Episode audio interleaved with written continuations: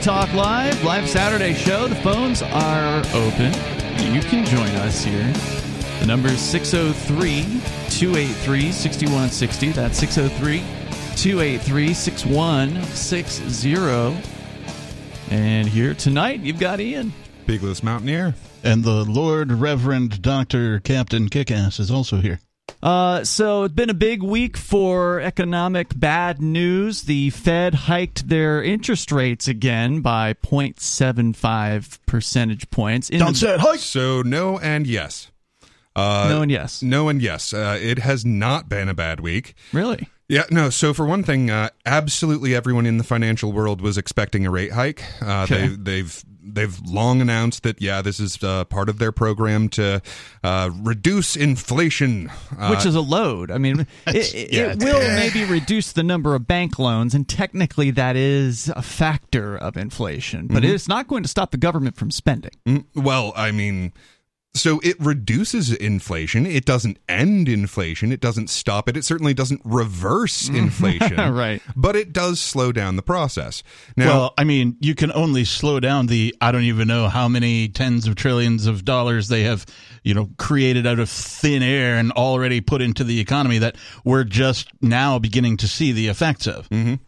So uh, the uh, the three things that they're doing to slow inflation, uh, one is uh, one is the the rate hike. So like you were saying, uh, when you hike the the base rate for all of the loans, fewer loans, especially like uh, housing loans. Yeah, it's gonna, that's bad news for anybody that was looking to buy a house. Yep, yep, absolutely. Um, bad timing for it. I would wait until something in the system breaks and they're forced to uh, backpedal on this. Um, number two is they are no longer uh, buying up their own treasuries, which is basically printing money for the government. He said which, number uh, two. Yeah. Well, it is a lot of number two, let me tell you. The Federal Reserve is not buying the government's treasuries anymore. Um, Correct. Really? Correct. I thought Uh, that was their whole job. Uh, no, no. Uh, so they, they do a number of things. Um, but yeah, at the moment, they are not buying treasuries. Um, and it looks like they're going to start like. Uh, what usually happens is that treasuries mature and then they buy new ones if you're trying to keep that even. And it looks like they're just going to let some of them uh, roll off the books, is what they call it instead of just uh, replacing those with more treasuries every time that they uh, that they come up.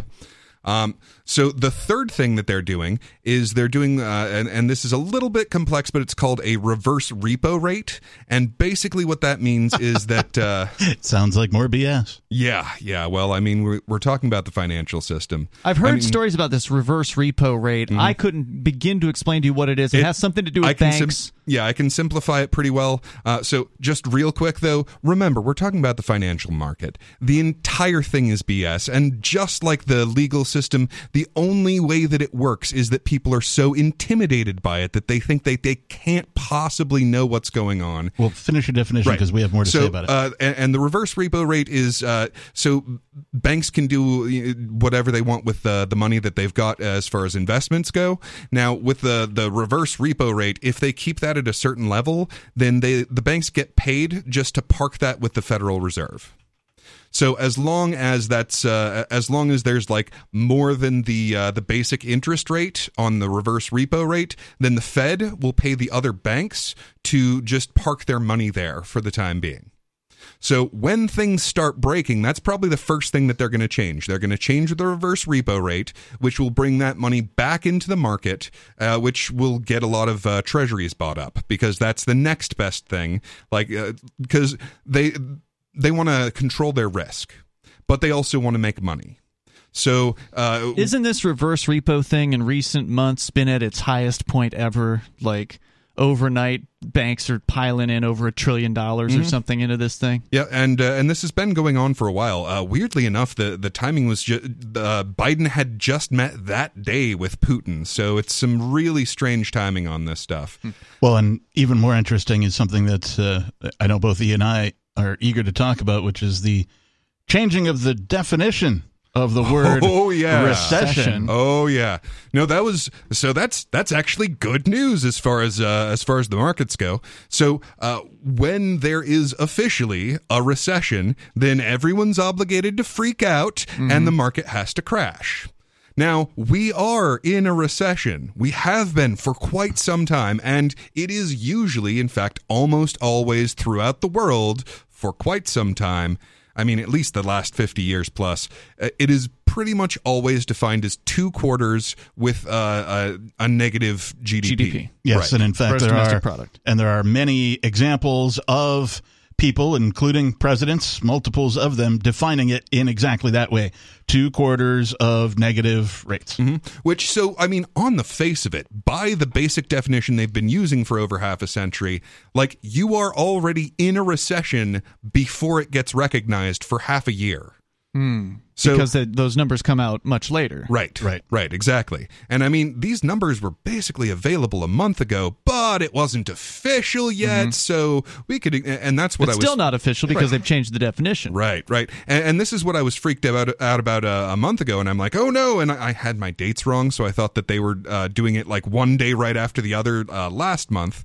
I thought it was going to be the uh, the rate hike and the the numbers coming out, but I, I forgot that they can uh, they can actually shift it by a month and pretend it's not happening for an additional month because it's not official. Now the gross domestic product uh, It's numbers are official, but they've changed what the definition of a recession is. And furthermore, uh, according to some folks on the internet, th- Wikipedia has made the change, the Oh, yeah. definition of recession. But oddly enough, apparently the definition of the word definition has also been changed on Wikipedia. So it, it went from like, you know, definition. I can't, I don't know the exact wording. I'm paraphrasing, but something about, you know, definition being like sort of the permanent meaning of the word and words can have multiple definitions, blah, blah, blah, to a fluid thing that changes according to the society in which the word is used. And so, I saw that. I just want to. I just want to say this. I saw that on social media, Yeah. and I'm on the page for definition right now. I don't see the word fluid, okay. so that might be fake. I did say I was paraphrasing as well. So I, don't- you know, it's entirely possible that that is fake. I just think that it's or they might be making fun of the the change in the definition. Well, I mean, there have been plenty of changes in definitions. The most recent one being recession, Mm-hmm. but they might be making fun of that by saying, "Look, Wikipedia even changed the definition of definition." Yeah. Well, and we can get into that, but um, you made a statement, and everything that you've laid out, I totally believe, as far as you know what you've read and that kind of a thing, and it jives with what I've read. How is any of this good news? Oh, because it could have been an absolute crash. So, for example, you know how uh, Bitcoin is above twenty thousand now? It's It like is. 24, 24, maybe 23. Yeah, it could have been below fifteen. Seriously, that's Why would Bitcoin care Yeah, about what these bankers are Oh, doing? so at this point, the majority of the money that is in cryptocurrency is not like the original tech people. It's not the libertarians. Most of the money right now is from the finance sector. And the finance sector has these habits that they've built up with the, the stock market. So they treat this just like a stock. And to be fair, it does trade about as easily as a stock on like, uh, uh, you know, your Robin Hoods and whatever. Uh, you know, you're, you're, you can get onto your phone and go beep boop. Okay, I've traded that. So a- as far as the ease of trade from the user standpoint, it acts like a stock. So they just use all of these bad habits that they've built up from the financial sector and they apply them to cryptocurrency.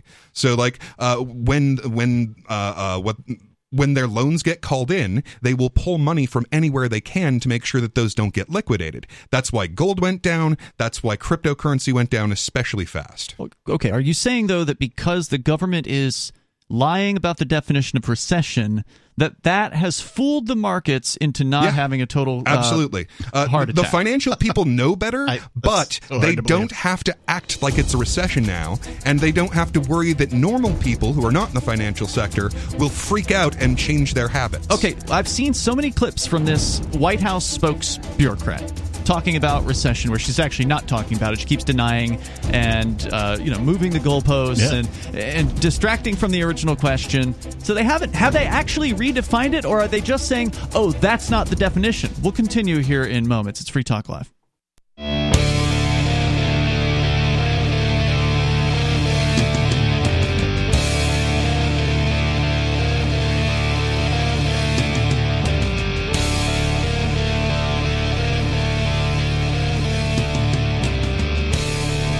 Is Free Talk Live, and you can join us here. Style in at 603 283 6160. That's 603 283 6160. And you can bring up anything you want to discuss with you in the studio tonight. It's Ian. Peakless Mountaineer. And some guy who's on caffeine. All right. Uh, and that's the captain. Oh, yeah, So- sorry.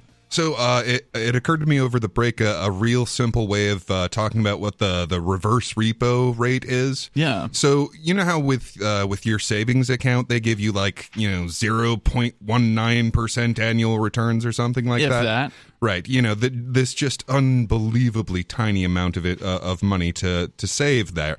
So if you're a bank, you get this special huge rate of like two percent, or at least now it's uh, you know now it's up to a point where oh well since this is higher than uh, my base rate for uh, for uh, government loans, which is you know treasuries and bonds and all that stuff, because uh, treasuries are are a hedge against uh, uh, against risk. So, like, you know, you're trying to make money, but uh, you're not trying to be too risky. So they'll take these treasuries, even though they know that inflation is bigger than the treasury amount, just to reduce their uh, their risk.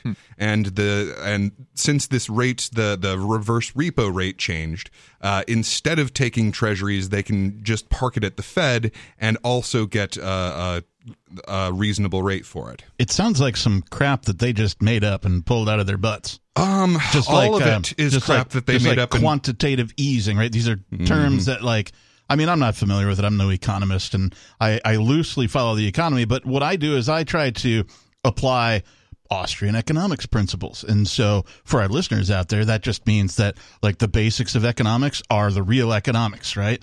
Supply and demand. It's really all you need to know, generally speaking. Now we're talking about all of these you know terms these you know verbal gymnastics that these people uh, like to put on and especially like reverse re- so at first there was a repo rate and then they went oh you know we got to reverse that so now we're going to call it the reverse repo rate or something along those lines And there is a repo. Uh, I mean, you have to assume that 99% of all the possible complications that could possibly exist, A, have been invented, and B, are being used. Right. Like th- this entire thing, like that's literally how you make like oodles of money in the financial world is you come up with a new way to c- overcomplicate things that no one's ever figured out before and is not technically illegal yet. And I want to point out that this is what keeps people voting because they believe that, oh my gosh, stuff like the economy, way too complex for me to understand. Mm-hmm. We better have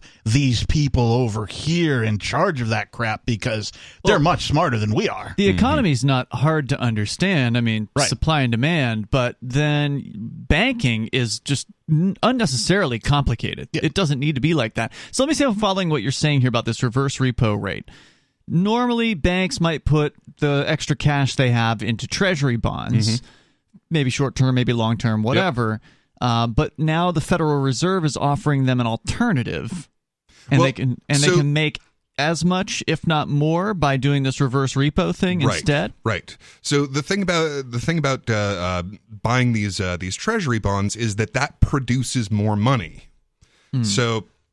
So if they do this uh, reverse, re- if they change the reverse repo rate so that it's high enough, then these banks don't have to. And also, there's like only so much that you can buy, and you have to do certain things with it. Only Uh, so, much repo rate or uh, so treasuries? many treasuries that you can buy. Uh, there's only so many that you can buy at a time, and like the, like every, I mean, honestly, I can scarcely think of a more regulated industry than money. Like there are rules about rules about rules about Sure. rules. So one of the ways that you can get a- around this is to do this, and around this is to do this. So uh, one of the ways that to to reduce your risk is to just park it at the Fed. But if they're not giving you that much return on that, then you're losing money because of inflation. Okay. So since they increased that rate, it pulls money out of circulation. So all this money that could be buying new treasuries, well, if you if you buy new treasuries, then they're going to print more money. Right. Okay. So they flooded the market with a whole bunch of new money that they printed out of thin air, Mm-hmm. and now they're coming up with a way for some people to park some money in places so that there's less of it in circulation. Right. Okay. Exactly. Exactly. Thanks for clearing that up. Let's go to uh, Major Payne on the line here in Michigan. Go ahead, Major. Hey, yeah, I want to bring up the magic bean counters in Washington, but I want to talk about China too, if we got a second. Um, if they use the mathematical formula that was used back in the 80s to define inflation, we'd now be at 17.3%. You getting that off So- uh, Shadow Stats? Um, what's that? Are you getting that off of Shadow Stats? Uh, there's a, No, a I- website I that got uh, off- that always keeps track. Hannity Today. Hmm? You what? I got that off John Hannity today. Ah, I suspect he's getting it from the shadow stats. We talked about it earlier this week. They use the old calculation method for calculating uh, the CPI. yeah, it's it's really similar to oh well we've redefined oh well we've redefined what counts as the CPI numbers oh well we've redefined what counts as uh, a- as a recession Unemployment numbers, they do the same thing. with. right Exactly. Magic bean counters. You can't Mhm. trust them. I'm one of them.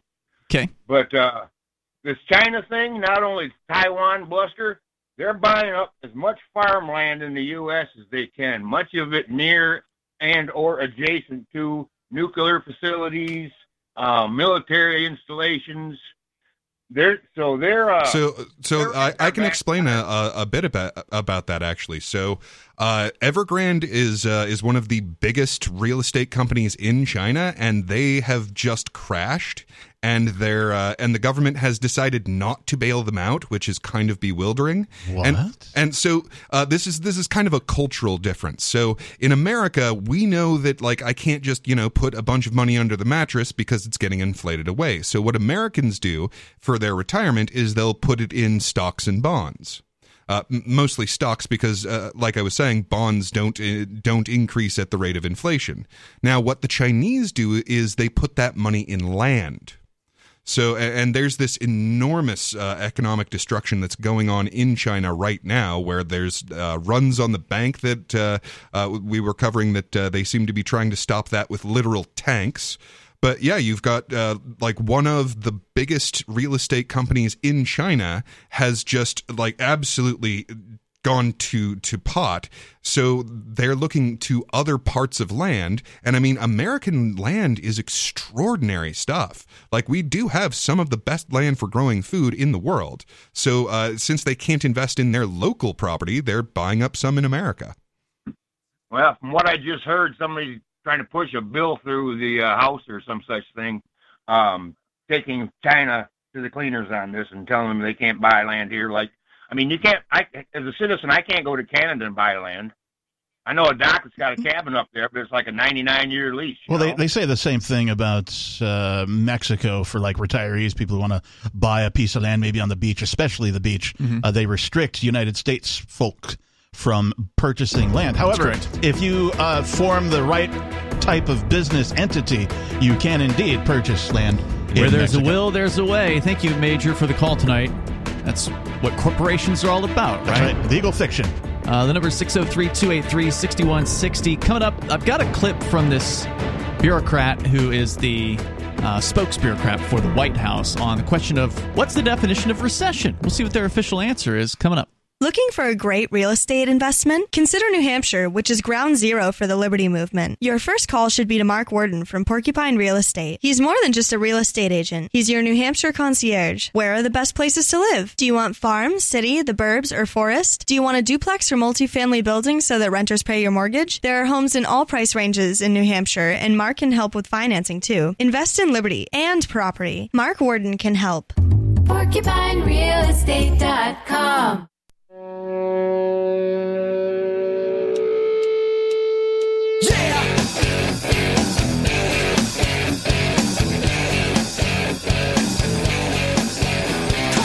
It's Free Talk Live, and the phones are open. If you want to join in, the number is 603 283 6160. Used to be the definition of recession was two consecutive quarters with a negative GDP, decline in the gross domestic product.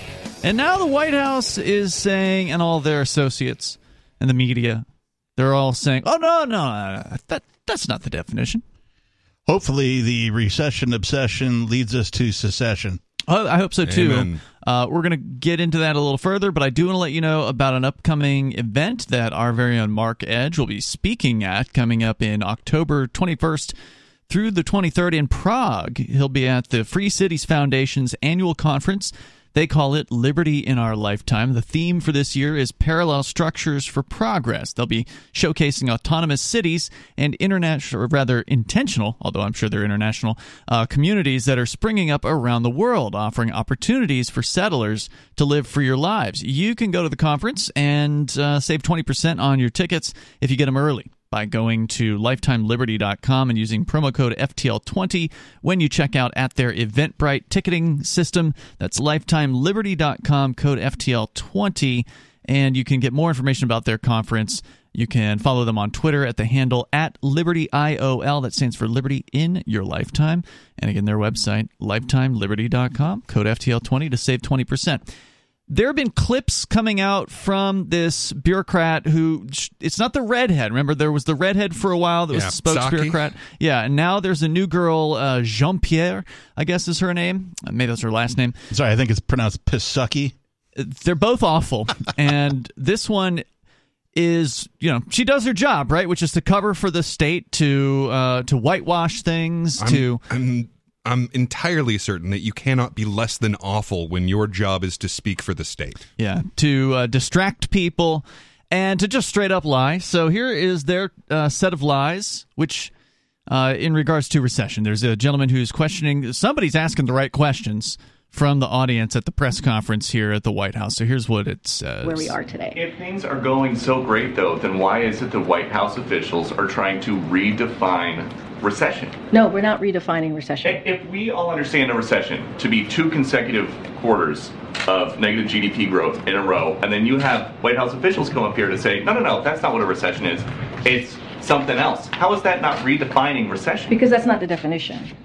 That is not the definition. Brian. Deese said in 2008, of course, economists have a technical definition, which is of a recession, which is two consecutive quarters of negative growth.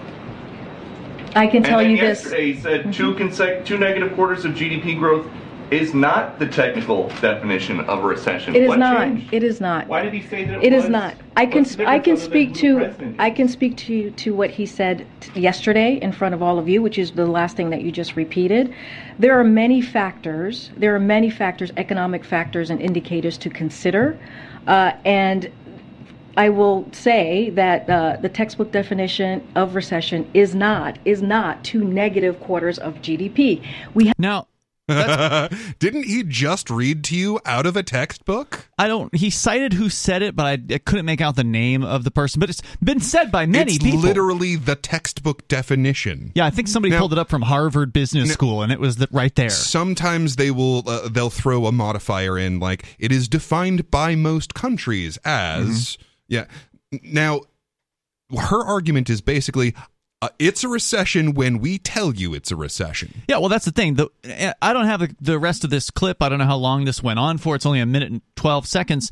But the at least in this clip, the guy doesn't just go right and ask her, okay, well, if that's not the definition of recession, then what are you saying is the definition of recession? I forget the the name of it. It's uh, it's one of those acronyms, and I, I really should look into exactly who they are. But there's a, there's a government agency, and their job is to determine when a recession has officially Is occurred. that the National Bureau of Economic Research? Uh, yep, that sounds that sounds right. Because if you go to the Wikipedia page about recession, which by the way has been locked, Yes. so you cannot edit Even the Wikipedia those page. with permission. which is the whole point of Wikipedia is to be able to edit things and disagree on what they mean. Uh, but according to this, in the United States, a recession is defined by the National Bureau of Economic Research as a quote significant decline in economic activity spread across the market lasting more than a few months normally visible in real gdp real income employment industrial production and wholesale retail sales unquote So I, I just want to point out to our listeners that unless this particular spokescritter, who Ian's been playing the clips of, actually comes out and gives you a definition, you know it's all BS. Mm-hmm. Because there's no reason for somebody who has been appointed by the government to come on stage and go in front of cameras and say that, oh, well, that's not the definition without presenting the, actual, actual definition. definition. So, what she would probably respond to that line of questioning with is some political speak version of the argument that it is when the experts say that it's a definition. So, like uh, what you were saying, like there, there's a lot of subjective terms in that. So, like what, how much is a lot?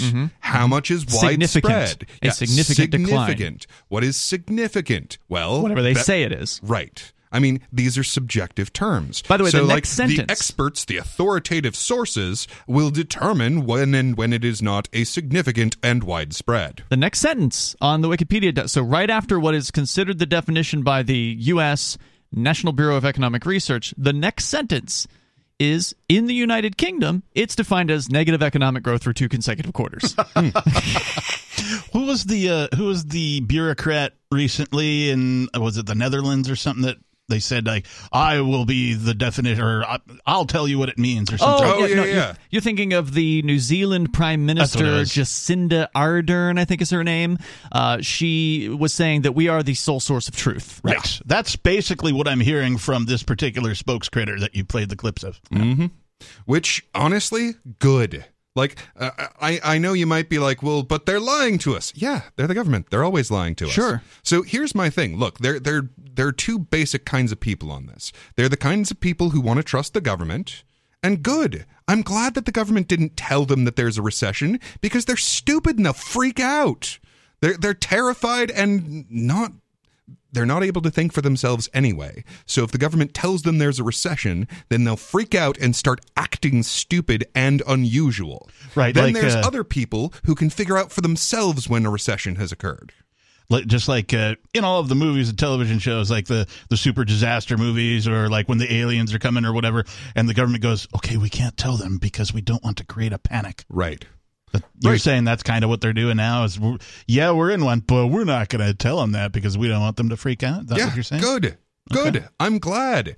Frankly, I had I I'm had surprised to hear you say that you think it's a good thing that the state is lying to people. they're always lying to people. I'm glad that they're lying I- to people in the way that makes them less scared No, for a I think change. what he's saying is that he's glad that the common folk aren't freaking the f out. That's what I'm saying. I think that's Okay. that's what he's getting. That is at. exactly He's what not I'm saying. necessarily glad that the bureaucracy, well, even exists, much less is lying to people. Right. But he's glad that they didn't come out and be like, "Yep, that's it. We're in a recession," and everybody's freaking. Well, what would people do differently if they heard that there was a Bank runs? Report that know. said that Like- there was a recession? I mean, what, what, we're already seeing people adjusting their spending habits based mm-hmm. on inflation. So Right. people are already changing what they're doing in the marketplace. Mm-hmm. And What would they do? What would the average person? Not talking about the market people on Wall Street, but what would the average person do if they heard that? Oh, it's a recession. Now? Well, so all of the things that they're doing for for inflation, only to a much bigger degree, uh, they'd start pulling all of their money out of uh, of regular things. They'd start hoarding toilet paper. Uh, they'd start doing all sorts of very strange things that the market can't actually handle happening all at once. It's weird because uh, back in well, 2008 was sort of the beginning of this for me, and then at some point after 2008, there was a there was sort of a gas crunch, and the gas prices went up and spiked for a while. So between those two events, I have already personally adjusted all of the things that I can possibly adjust. Right. like I can't adjust anymore. As have most of the people who are going to respond intelligently to this situation. There's more coming up here if you want to weigh in on your thoughts with the fluid definition of recession. You can join us here. The number is 603 283 6160. That's 603 283 6160. This is Free Talk Live, the live Saturday show.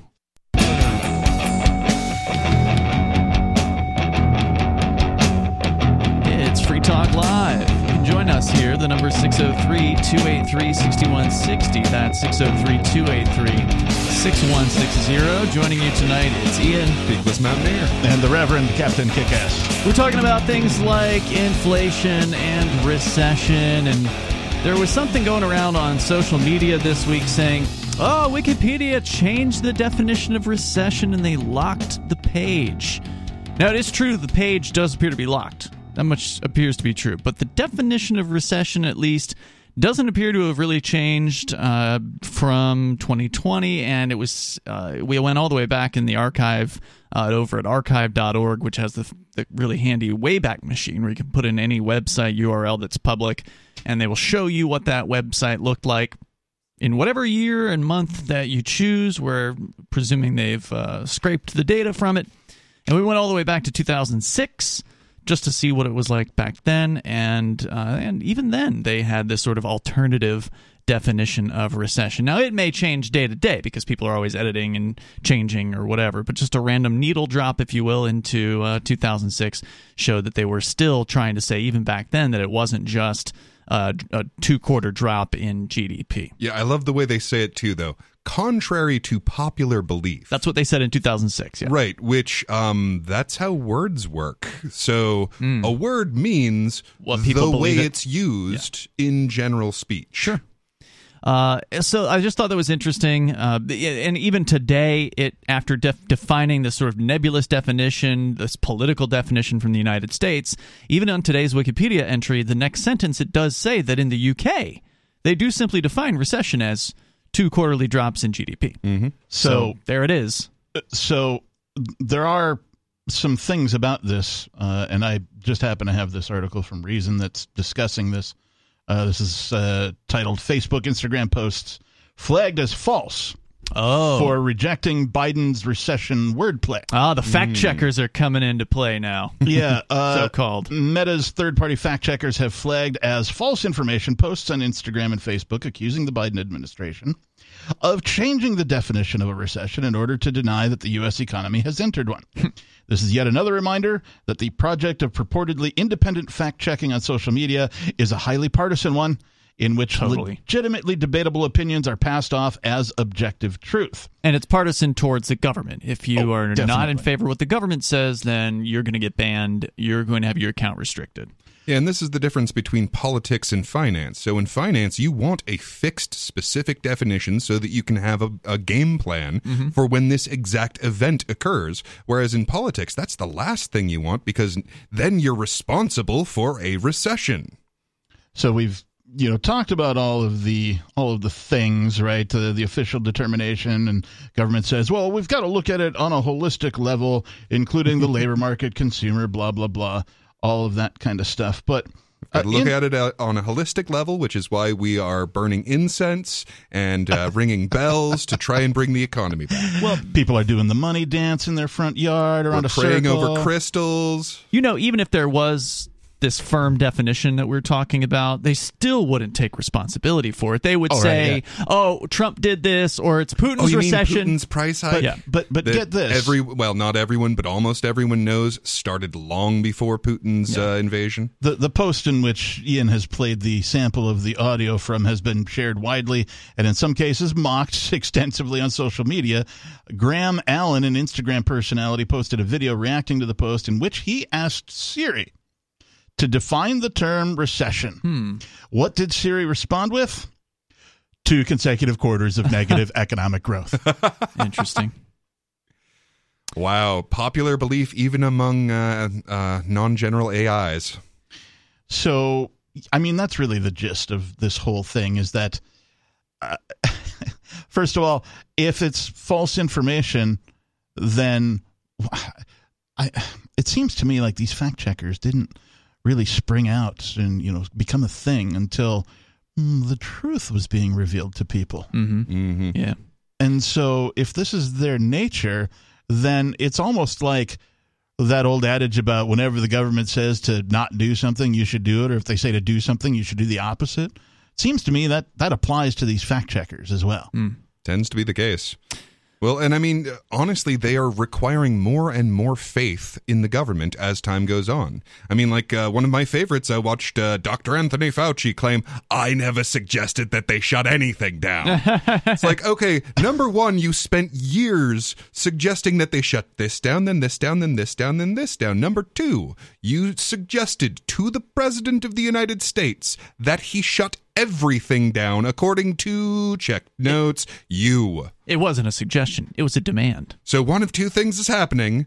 Either you just need to have more faith in the CDC, or he's being impersonated. the uh, the fact checkers in the case of both Meta and Instagram are an organization Same known as company, by the way. PolitiFact. Yeah. Yes, uh, they're a fact checking website run by the Poynter Institute, P O Y N T E R, Hmm. whatever that is. I've never heard of it before. PolitiFact is an official third party fact checking apparatus for Meta, the company that owns Facebook and Instagram. This means that PolitiFact is not like any ordinary website that offers a, re- a critique of a political narrative. PolitiFact's critiques are enforced by social media platforms. In uh, related news to this whole discussion, we talked about inflation, of course, uh, the numbers from uh, you know the official government numbers, and then the shadow stats versions, which are using the old calculations that Oh, show uh, seventeen percent. Yeah, speaking of which, uh, just to get uh, an another piece of data that's not coming from uh, you know political bias, uh, there's also Truflation, which offers a different set of data. What so, are they saying? So instead. Uh, so according to them, like uh, it's at about uh, 9.6 now, Hmm. uh, but it's actually down recently. So um, yeah, so instead of just using the old definition and just calculating it according to that, Mm-hmm. they like do their own analytics. Truflation. Mhm. So don't worry, guys. The government has a plan. Not only is the Federal Reserve working to fight inflation, but they also are going to pass a new law they're trying to get through called the Inflation Reduction Act. Oh yeah. You guys heard about this? I have oh, heard yeah, about it's, it, and it's fact- actually in my show prep, as a matter of fact. Oh, wonderful. And, and in fact, just to reiterate my stance on on things the government says, um, you know, we saw the Patriot Act, nothing patriotic about it, right? Mm-hmm. So I imagine that the Inflation Reduction Act will do nothing of the sort, and in fact, probably actually increase inflation. I bet you're right about well, that. you know what we really need to do is put 700 and say 50, 46, something like that, 750 billion dollars. We just need to put that into the economy because there's too much inflation. Also, it's interesting to note that they put the word act at the end of this. It's the Inflation Reduction Act, mm. as if they're just actors It's a- yeah. playing a Yeah. role, and it's just like the pretend. USA Patriot Act. Right. We will mm-hmm. act as if we are USA patriots by, you know, putting you all in jail. now you you said 750 billion. That's because that's what they're proposing in this mm-hmm. particular bill. Yep.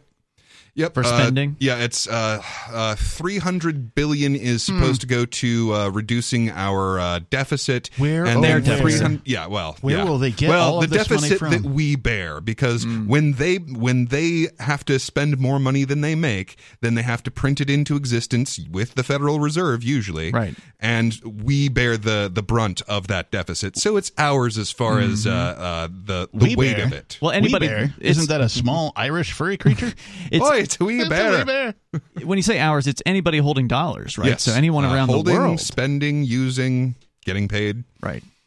Uh, so that's what they're talking about here. Uh, you mentioned 300 billion. That's going to the deficit d- reduction. 369 billion for clean energy and climate change. Oh, I thought it was programs. 46. It's not- it's not going to go to deficit reduction. Sorry, I lowballed it. Well, 46, 369. I mean, who's Eh, counting? something. You you did answer the question, of course, but where oh where will they get all of this money from?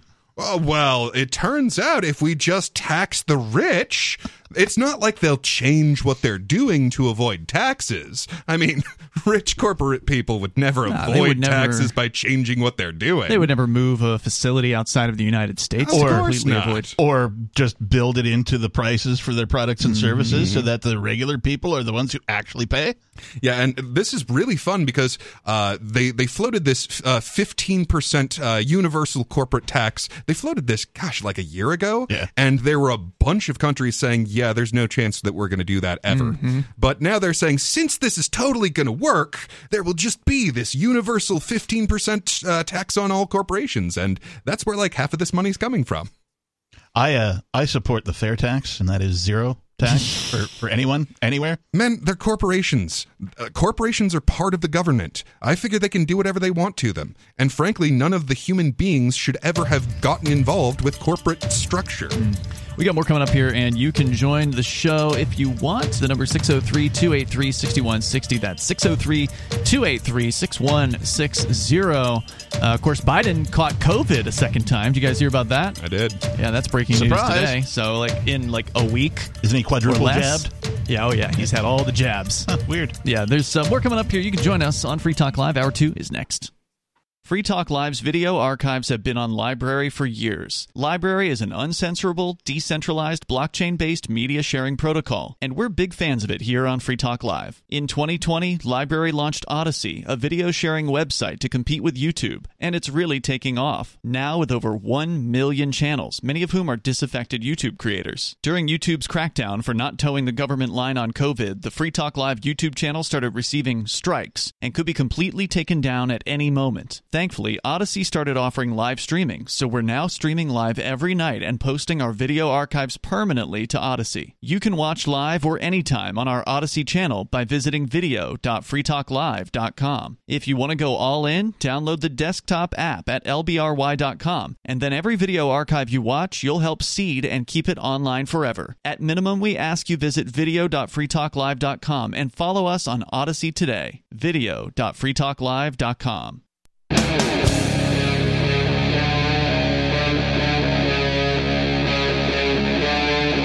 Free Talk Live. It's Free Talk Live, and the phones are open here. We're kicking off the second hour of the live Saturday show. The number is 603 283 6160. That's 603 283 6160. Joining you tonight, it's Ian. Nicholas Mountaineer. And Bruce Lee's less attractive brother, Nar. 603 283 6160. Uh, We're going to talk about the, silent G. N- gnarly. Lee. the food crisis. Has it been completely manufactured? Is there a food crisis? Uh, Peakless, you've got a story about that on the way here tonight. Uh, the phones are open as always. Uh, but first, we are going to the phone calls where we have John on the line in Delaware listening to WDOV. Go ahead, John. Yeah, I would love to know why we have a president that falls off his bicycle, that can't read a teleprompter, that can't hardly even walk without shuffling, tripping over stuff, and that refuses to blink his eyes for 40 seconds. I haven't watched What that thing, that but that is creepy. Crap. It is Can weird. anybody there explain Well- that to me? Well, so He's thing- old. So again, you just need to have more faith in the government. Just more faith in the government. So no Oh, matter who they put forward. My idea was to get rid of them, actually. Well, so I mean, for example, uh, he he's a Democrat. His uh, his primary voter base is Democrats, and their whole thing right now is this wokeness thing, right? So Yeah. the the people who are the uh, the perpetrators of in the woke ideology, the the great Satan is the the white people, the males, the cisgendered, uh, heterosexual. So a straight white old man is the Yeah, most difficult weird. thing for them to vote for, but as a show of they faith, they sure did, from. didn't they? Yeah, well, they had, who else was there? I mean, you got this Kamala Harris who really can't even read a paragraph without repeating herself like 30 times. I don't know who writes her speeches, but they need to be fired too. Now, the problem at hand is if Joe Biden, we could possibly get him out of there, who do we got? We got Kamala the koala, and then to follow her, we got Nancy Pelosi, man. It's a scary time to live, guys. They are scary people. There's no doubt about that. Thank you, John, for the call tonight. I appreciate hearing from you. The number is 603 283 6160. Talk about a video of Joe Biden just staring into a camera, delivering whatever speech he was delivering, and not blinking for I mean, when- quite a long time. When you get that old, sometimes you just forget. So You just Two- forgot to blink. he flaked. He spaced out, man. There's a theory that he was on some kind of crazy amphetamines or something like that, like Well- some kind of. you know he's got to be on drugs to speak straight. Wait, wait, wait. Don't reptiles go for extended periods of time without blinking? Mm, there is that. Yeah, that's true. I'm not saying there's a connection. I'm just asking a question. Well, so uh, first off, like I saw this video, and uh, I don't know whether or not it was a deep fake. Uh, number two, You can't tell these days. maybe COVID really did a number on him. Mm-hmm. You know, I mean, it attacks the nervous system, so like, eh. Maybe he, you know, was questionable as to whether or not he was going to fart and was just trying to hold it back and was like, man, if I blink, I think I might let it out, you know? I've heard he has worse problems when it comes to uh, holding things back. yeah, Just- it might it might have been wet. there's a Uh, rumor he's he wears diapers. Depends. I mean, he's what, like 80 years old, right? Isn't It's that not the, unheard of. Isn't that the truth of life? You begin life in diapers and you And you end life end in, di- in diapers. Mm-hmm. Uh, all right, so the number In again diapers, sleeping at weird times, not having a job. Couldn't he just get a colostomy bag? 603-283-6160. So, uh, Peakless Mountaineer, you wanted to get into a food crisis. Food is there is there a food crisis? Are we just talking about the price of food or is there something more to the idea that there's a crisis? Cuz right now shelves seem to be okay. There there were some times in the last couple of years where the food on the shelf at the grocery store, at least around here, was a little on the light side in certain departments. I haven't been noticing that in recent weeks or months, but what are we talking about when you say food crisis? Well, and so my perspective on this has always been like, unless things fundamentally change in a way that is just absolutely unforeseeable, there's gonna be food. The question is at what price, what varieties, uh, how available is it going to be? But there's going to be food available. It just might be beyond, you know, certain people's means. I mean, it's not getting cheaper, that's for sure. I mean, I was looking at uh, the price of chicken the other day, and it's up quite a bit from what it was just a couple years ago. I, I ran through the grocery store to get a couple of things the other day, and I passed by. They had the big signs out in the meat section, you know, beef on sale, right? Mm-hmm. A really nice steak was like twenty two dollars. wow. I'm Yeah. like, wow, that's not it, like I'm like I- I'm totally not buying one. Might as well go to a restaurant. exactly. Yeah. Yeah. Although that's not getting cheaper either. I mean, it was like a T-bone. It was thick Yeah. and everything, but like a nice steak. You Yeah, know, yeah. like twenty bucks, really? Wow. Well, so I mean, one of one of the big things is just that food is an inescapable purchase. Yep. Like food and Gotta eat. energy. You have to eat, you have to get to your job almost everybody. Mm-hmm. So these are the things where when there is inflation, which there is, like there was an, a monetary inflation, it has finally come through to be a price inflation. And this is where people see it because it, it it's unavoidable here. So th- that's a, a big concern for a lot of people. And it's why they like to say, well, core inflation doesn't include those two things. And that's where most of your inflation is. So, no, we need to look at the core inflation because it's not as volatile. Oh, you mean all the things that are optional? Because food is not optional. But anyway, I've got a, an article here from, uh, I've never heard of them before, uh, Navdanya International. A new report Sowing Hunger, Reaping Profits A Food Crisis by Design. Hmm. Since the Russian invasion of Ukraine, headlines have been dominated by the warnings of risk in global food supply shortages and rising global food prices, all due to the conflict. But according to many international groups, there is currently no risk of global food supply shortages. So, why are so many countries now facing an increased risk of food insecurity and, in worst cases, famine? What is crucially being overlooked by most diagnoses of the current food crisis is how the problem does not lie in a lack of supply or a lack of market integration, but instead in how the food system is structured around power. Detailed in this new report by Navdanya International is how, in fact, we have already been facing a food and malnutrition crisis long before the current conflict. From the colonial era, which saw the beginning of extraction and exploitation of small farmers, to the advent of the Green Revolution and the concretizing of the globalized free trade regime, we have seen the deliberate destruction of small farmers and food sovereignty in favor of corporate power. Okay. Yeah. Yeah. We've seen that absolutely, happening. and and that is really worth paying attention to because like what has fed people throughout time has been small local farmers mm-hmm. and sure when you have those small local farmers getting more effective and efficient at what they do through technological development then the it frees up people to do other things and the food gets cheaper but it's always been small local farmers that fed everybody it hasn't been these giant agro corporate mega giants uh, that have fed everyone. Like largely those things have been for extra profits, not for actually feeding the population. And I mean, in circumstances where you're just literally not getting enough calories to survive, that can be helpful. But as far as nutrition goes, it's devastating.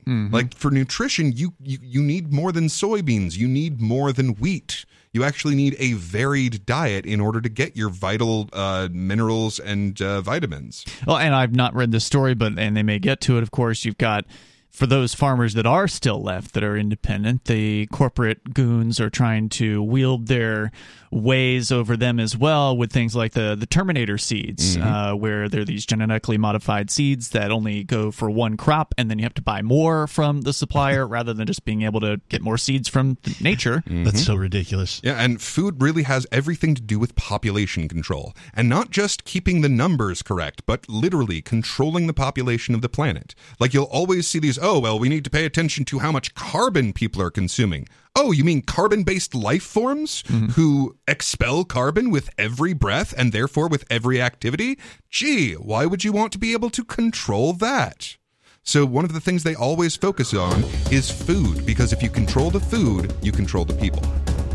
There's more coming up here. The number is 603 283 6160. We get more from your story mm-hmm. about the food crisis. Apparently, it's not a shortage issue as much as it is a control issue. We'll uh, get into that deeper. Your calls are welcome, whether it's on this subject or whatever happens to be on your mind. The number is 603 283 6160. You can bring up what you want here on Free Talk Live.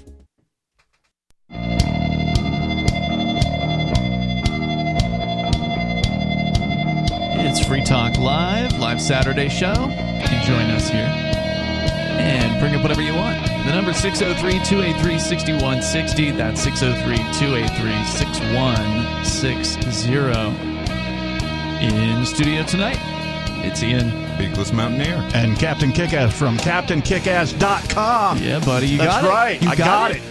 It's working? It's up and working right now. It redirects to Sweet. ReverendCaptainKickass.com. But yeah, it's up and it's working. All right. Cost me nice. six hundred frickin' dollars. Wow. It's never been for sale before. Like that's not true. Like I I went through one of these services through whatever domain provider where like you can pay them to try and negotiate a deal for Yeah. whoever owns the Right. dot com or whatever. And I tried that once and I think I lost a hundred bucks or something trying to do that. And they were like, yeah, no, they don't want to sell it or whatever.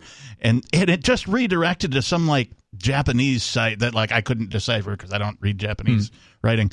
Um, and so I was like, well, okay, I guess I'll never get it. And so just on a whim one day, a couple of weeks ago, several weeks ago, I guess, I was like, and it's like, this domain might be for sale. So I went through mm, the domain provider I currently use, whose name I won't mention. Um, and like, hey, you know, blah blah blah, and it came up with a price, and I'm like, ah, man, I don't want to spend that much, and it was six hundred bucks, mm-hmm. and so I pinged them, and they're like, no, sorry, we can't, you know, there's no negotiation on on that because it's the seller who wants that I much see. money, and and I'm like, can you ask? And they're like, no, not mm-hmm. really, and so I went to the current domain provider, or at least at that time, mm-hmm. the domain provider who was hosting that site, and I pinged them, and I'm like, hey, I see that this might be for sale. Can you guys do better on the price? They're like, nope, sorry, we can't. So I thought about it for like a week, Yeah. and I went back and I re-asked both of them, and they're like, nope, can't do it. I'm like, ah. So I ponied up the six hundred bucks. You know, it could be. It could have been worse. Uh, if you think about it this way, if you hold the domain for ten years, it's only sixty bucks a year, right? You know, that's not I bad. plan on never giving it up. Yeah, Uh, and it's not so bad. I can't believe that it was actually for sale for Yeah. once because that's you know How long didn't- the other guy have it I didn't for? know you could actually buy the domain, not uh, pay like a monthly fee to keep the thing. uh well, well, you still have to pay every year. Yeah. it's a ten or eleven bucks I, a year. I something think I. I have multiple domains through a domain provider, and so I think all of my domains are like four dollars, five dollars, something like that. Let's uh, go to your phone calls and thoughts. Uh, let's talk to Jerome, listening in South Carolina to WTMA. Go ahead, Jerome. Hey, hey, West Virginia, that's the state that's blessed us with the great two-faced sellout Joe Manchin, right? Says he wasn't going to vote with the Democrats on this on the new bill with climate change and everything. Oh, that And was then- brilliant. Like on, uh, as a tactical of strategy. sudden- and then all of a sudden, he changes. You know why? Because Bernie Sanders called his rotten, no good, two-faced butt out. Are you That's talking about the Inflation Reduction Act or something else? No, there was like a climate change bill they were trying to get passed. Well, that's basically a climate said, change bill, from what I understand. no, they're going to raise taxes. I'm not going to go along with that. And then last week, Bernie Sanders called came on and said, "Oh, he's a fraud. He's a phony. He's a sellout. He's making all this money off of these coal people." Yeah, and then all of a sudden this week, whoop, he changes.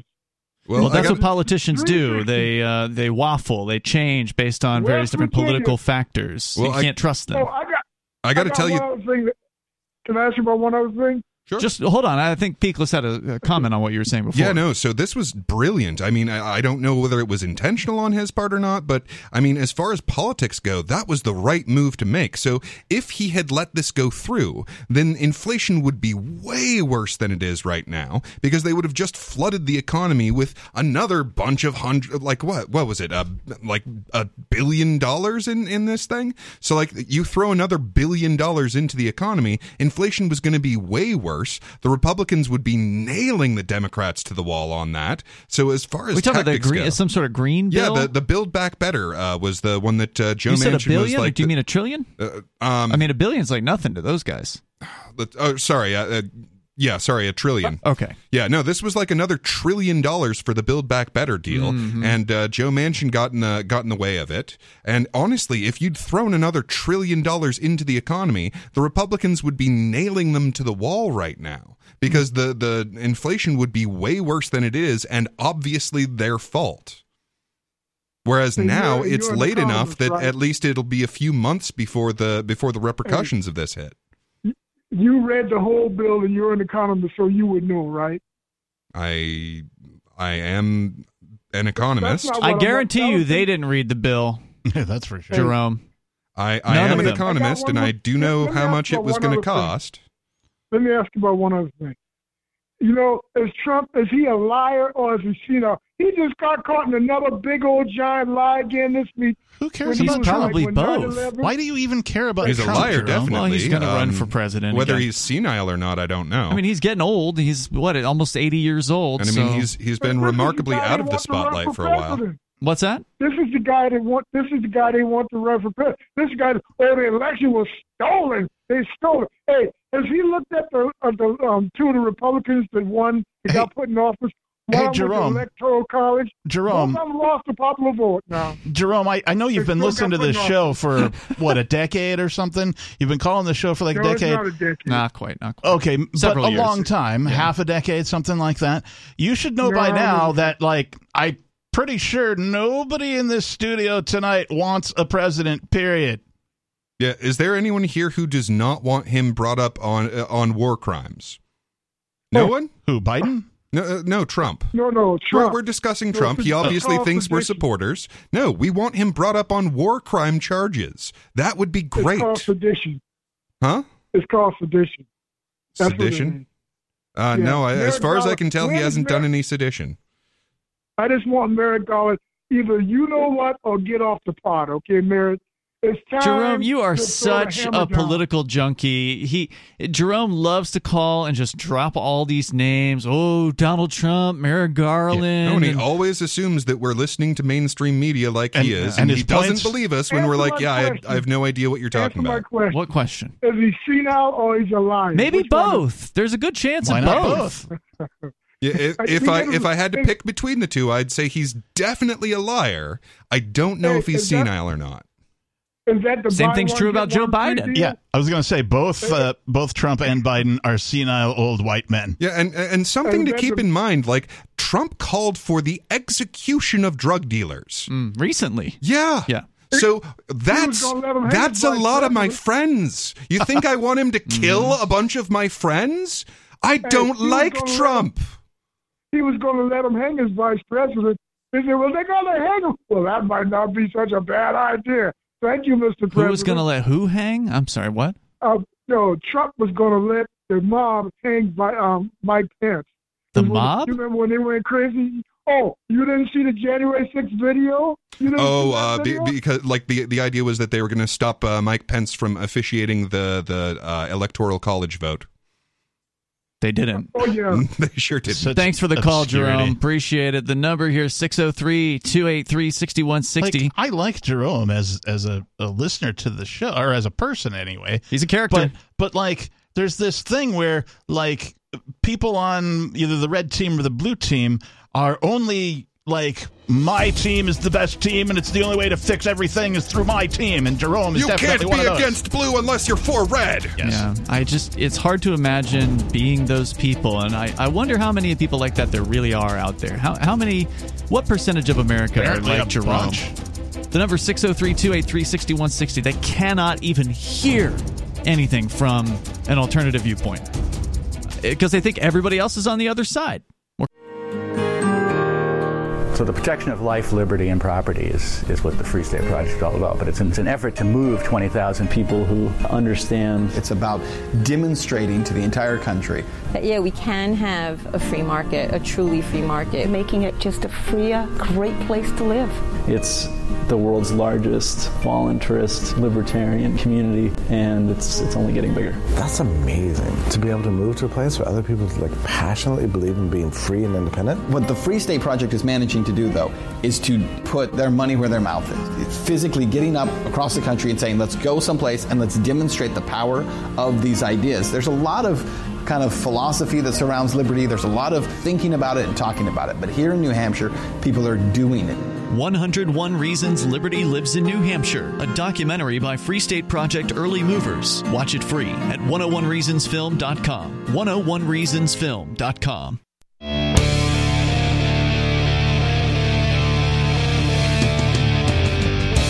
Free Talk Live. Phones open. You can join us here. The number is 603 283 6160. That's 603 283 6160.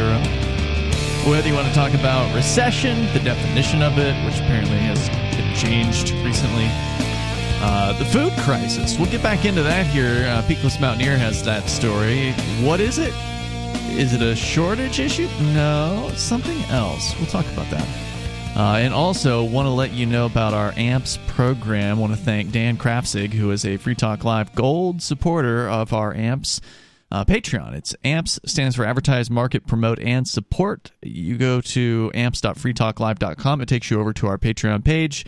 You can learn about it there and then sign up using your debit card, your credit card, your PayPal account, whatever is uh, best for you.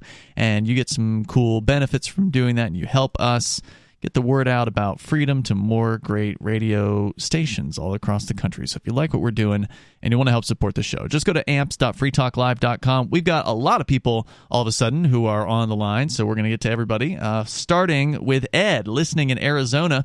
You're on Free Talk Live, uh, listening to K Talks. Go ahead, Ed. Hey guys, great show. What's on your mind? I I just have a, a comment about um, back in the pandemic when the food shortage and everything was really happening. Um, I have firsthand knowledge of some of the larger casinos out here that kept pallets and pallets and pallets of food and did not get them to the food banks and then were ordered to just throw them away. Yeah, we talked a little bit about some of those types of things happening where people were just disposing of food that otherwise would have gone to places. Uh, we saw governments not allowing people to give away their excess to those in need. We saw people, you know, pouring gallons and gallons and gallons of things like milk, you know, down the drain because they couldn't give it away and it couldn't be used and there was no distribution. Uh, and that kind of a thing. Yeah, it turns out making containers for food is not an essential job. Oh, what do you expect to happen when there's nothing to put the food in to get it to people, which means that they can't uh, they can't do the regulations that you told them they have to do. I'm curious what your Well, these firsthand were- knowledge is, though. These these were held in uh, their refrigerant systems. Mm. This was not food that was just all of it was just left out for the elements. This was all good food, and they did not get it to the food banks. They just left it set, and then were ordered to just throw it out. They didn't Who ordered to? Uh, who, who was? Uh, who ordered these?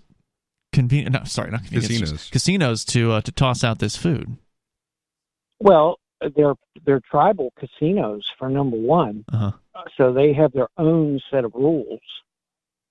Uh, and I knew somebody that worked there that was all part of it, and was uh, some of the people that were ordered to just dump the pallets of food out. So, like, And ordered by their tribal government to to dump it out. Yeah, high, yeah, higher ups. You know, Hmm. whoever that, wherever that may come from. Was that Uh, because I'm just speculating here? Was that because the casinos were closed due to the COVID restrictions, and so the food just got too old? Uh, that I don't know the whole story on it, Mhm. but I just know for 100% certain that this person I knew was ordered to throw all that food, and and Man, a lot crazy. of times, uh, I was told that it was perfectly good food. That's that there true. was not even an effort made to contact the food banks to tell Yeah. them that there was surplus food waiting for them to, for them to send their own Right. And when they would do that, they would send trucks. trucks over or whatever. And uh, yeah, you're right. That's absolutely insane. I wonder if there But was uh, an issue with like uh, uh, being p- past its expiration date. Not with food banks. Usually, they seem to have uh, the rules are bent at food banks. Basically, you can donate. I, I believe you can donate expired food to them, and it's just sort of like one of those things. Like, well, you know, a can that's past its best by date. I guess there's a difference between ex- expiration and best by, right? so, Mm, right, yeah. so you buy canned food, it says best by on it, but that stuff can sit on a shelf for another decade or two or three or whatever, and yeah, can still a eat lot it. of that's just really arbitrary. Yeah. I mean, the, like the the criteria that they make their decisions on what that date is is pretty darn arbitrary. Thank you, Ed, for the call. I appreciate you sharing that story I, with us. I am curious about like during the we'll call them the lockdowns, Mhm. whether or not uh, this sort of occurred on the reservations at the casinos as much as it did everywhere else.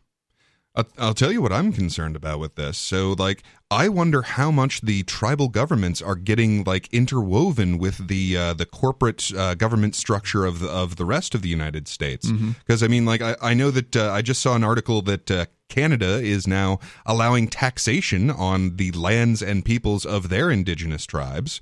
So, I mean, I, I really start to because I know that uh, there's there's been a huge effort to like meld the the state with uh, with uh, various major religious leaders, so that they all uh, move and talk lockstep with uh, you know the CDC guidelines and all of that stuff. So. I, I really do wonder how much the uh, the tribal governments are starting to get in bed with uh, the very worst actors in the world. Let's go on here. Uh, we got Scott on the line in Michigan listening to WMIQ and Iron Mountain. Go ahead, Scott. Oh, Scott. Scott's a Yooper. In Michigan. Going once. Scott in Michigan going twice. For those who don't know what a Yooper is, that's a Upper Peninsula. Let's go on to Robert in South Carolina listening to WTMA. Go ahead, Robert. Yes, hi. Thank you very much for taking my call. Yes. I just wanted to say that, you know, a lot of these problems can be solved. Wait, wait, wait. Let me guess. They don't happen. They don't happen in Germany, right? a lot of these problems don't happen in Germany because Germany is so much I'll, better. I'll tell you something. I'll tell you. Yes, Germans have a lot of brilliant minds behind the scenes. Yes, yes, absolutely. I know some of the people who's who are, who are behind the scenes in Germany who who who, who Well, keep tabs on Deutschland über alles, right, Robert? They're they're they're smart, they're clever, and and they and they're they're responsible. They they take personal responsibility for everything. Did you hear that on. the I- Germans are now cutting back? Uh, there's mandates on them cutting back energy consumption because the Russians are cutting back the oil uh, Yes. gas supply. Absolutely. To them? Absolutely. They cut down 15% and they're storing that. Absolutely. The, the, the Germans will survive anything. Well, I bet they're going to have a huge population I- I- reduction this What are they, winter. cockroaches? the Germans will survive yes, yes, anything. absolutely. They'll, they'll Wait, did you say they're cockroaches. absolutely cockroaches? That's what he said. Uh, Germans will survive a ton of cockroaches if, if, if it's a matter of, of, of principle. Uh, Are I- you I'm- saying? just want to clarify something. Are you saying Germans are superior to the rest of the world? I, I, I don't compare Germans with other people because You there's no do need every to. time you call into this show. They are incomparably superior. Right, Robert? I'm, I'm just telling you. I'm just telling you what Germans are like. I'm, I have both citizenships myself. Okay, so I am German as well. Okay, And that makes can you, tell superior through greater government.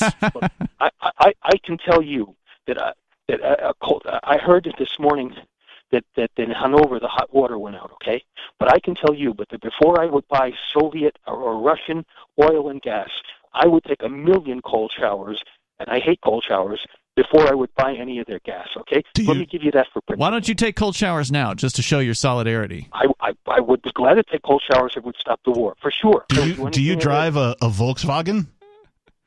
I drive. I ride a bicycle. Okay, high performance bicycle. Is it a German bicycle? Um, I and no, it's actually not. It's actually an Italian bicycle. Oh, traitor. no, no, I'm half Italian. I'm over half Italian. Oh, it's totally fine eighths then. Wait, I thought you What was the point of your call? Were you just calling to right. pump up the Germans? No, no, not at all. You brought that up.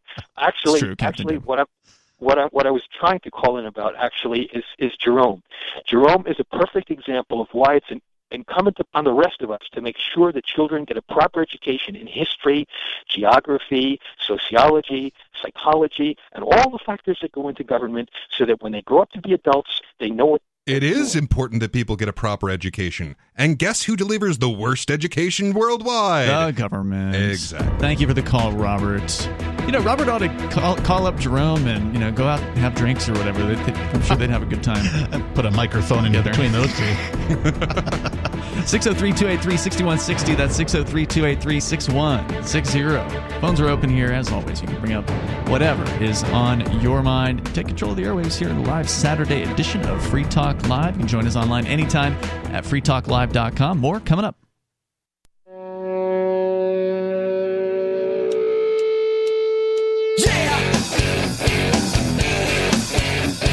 It is Free Talk Live, live Saturday show continuing here. The number for you if you want to join us at 603 283 6160. And you can join us online anytime you want at freetalklive.com. If you're tired of all the fact checkers and the mandates and the account restrictions, uh, you can join our social media platform over at social.freetalklive.com where you have much more freedom to express yourself because we run the server. It is not some big tech mega corporate situation. Well, you know, we set the rules and there really aren't many rules. Just don't spam our server with a bunch of crap and uh, you should be okay. So head over to social.freetalklive.com. You can sign up there and you can interact with other Free Talk Live listeners and some of the hosts of the show. Once again, that's social.freetalklive.com. Let's go to your calls and thoughts, and we'll continue with this food crisis story that Peakless Mountaineer brought in to share with us here tonight. What is the so called food crisis? Uh, we'll dig deeper on that one. But first, Keith is on the line listening in the Daytona Beach area to WNDB in Florida. Go ahead, Keith. Uh, yeah, I, I've just been listening to you guys for a few months, and I don't know. I, I kind of disagree with most everything you say. Um, uh, yeah, I, I like, for example, I believe you believe in open borders, a free flow migration, free flow of, of people. Well, we believe in wanna go. private borders. private borders. What does that mean? So, like, if I have mixed my labor with nature, or if I have traded something that I've mixed my labor with nature to acquire for something, then that's my property. And if it's my property, then I get to use it whatever way I want. So, if, for example, I build a road and I don't want you driving on it, then you can't drive on it. If I build a fence, you're not allowed to touch my fence without my permission. So, what would happen in a situation like that? They could go wherever they were wanted by the people whose property it was. And if it's Well- nature, then there. If it's untouched nature, then it doesn't belong to anyone. So they can go there and mix their labor with it as they will and homestead it. Right, absolutely. but where where nature has been altered through human effort, there they're allowed to go uh, where they have permission of those who own it. To further expand on that, uh, I personally Uh, uh, uh, do not recognize the uh, imaginary borders that nations have drawn on the maps. I don't recognize nations. Uh, we, I think most of us would agree Okay. on this show that the idea of the government needs to be abolished. Well, I think that's extremely, extremely naive. I think the human experiment has been going on for a long time, and I think the reasons we have borders is because people generally don't like each other. Okay, and you're, you know, your hippie ideal to me, uh, this utopian ideal, everybody living together, just, I mean, it's so ridiculous because I don't know how. I don't it? suggest that everyone live together. Yeah, and in some fact- people get along with each other, some people don't. And in fact, what's utopian And- and is as- is no, the I mean, idea. hang on, hang on. on the- What what's what's utopian is the idea that having a nation and closing your borders off it will result in a better society for everyone. It's just not true.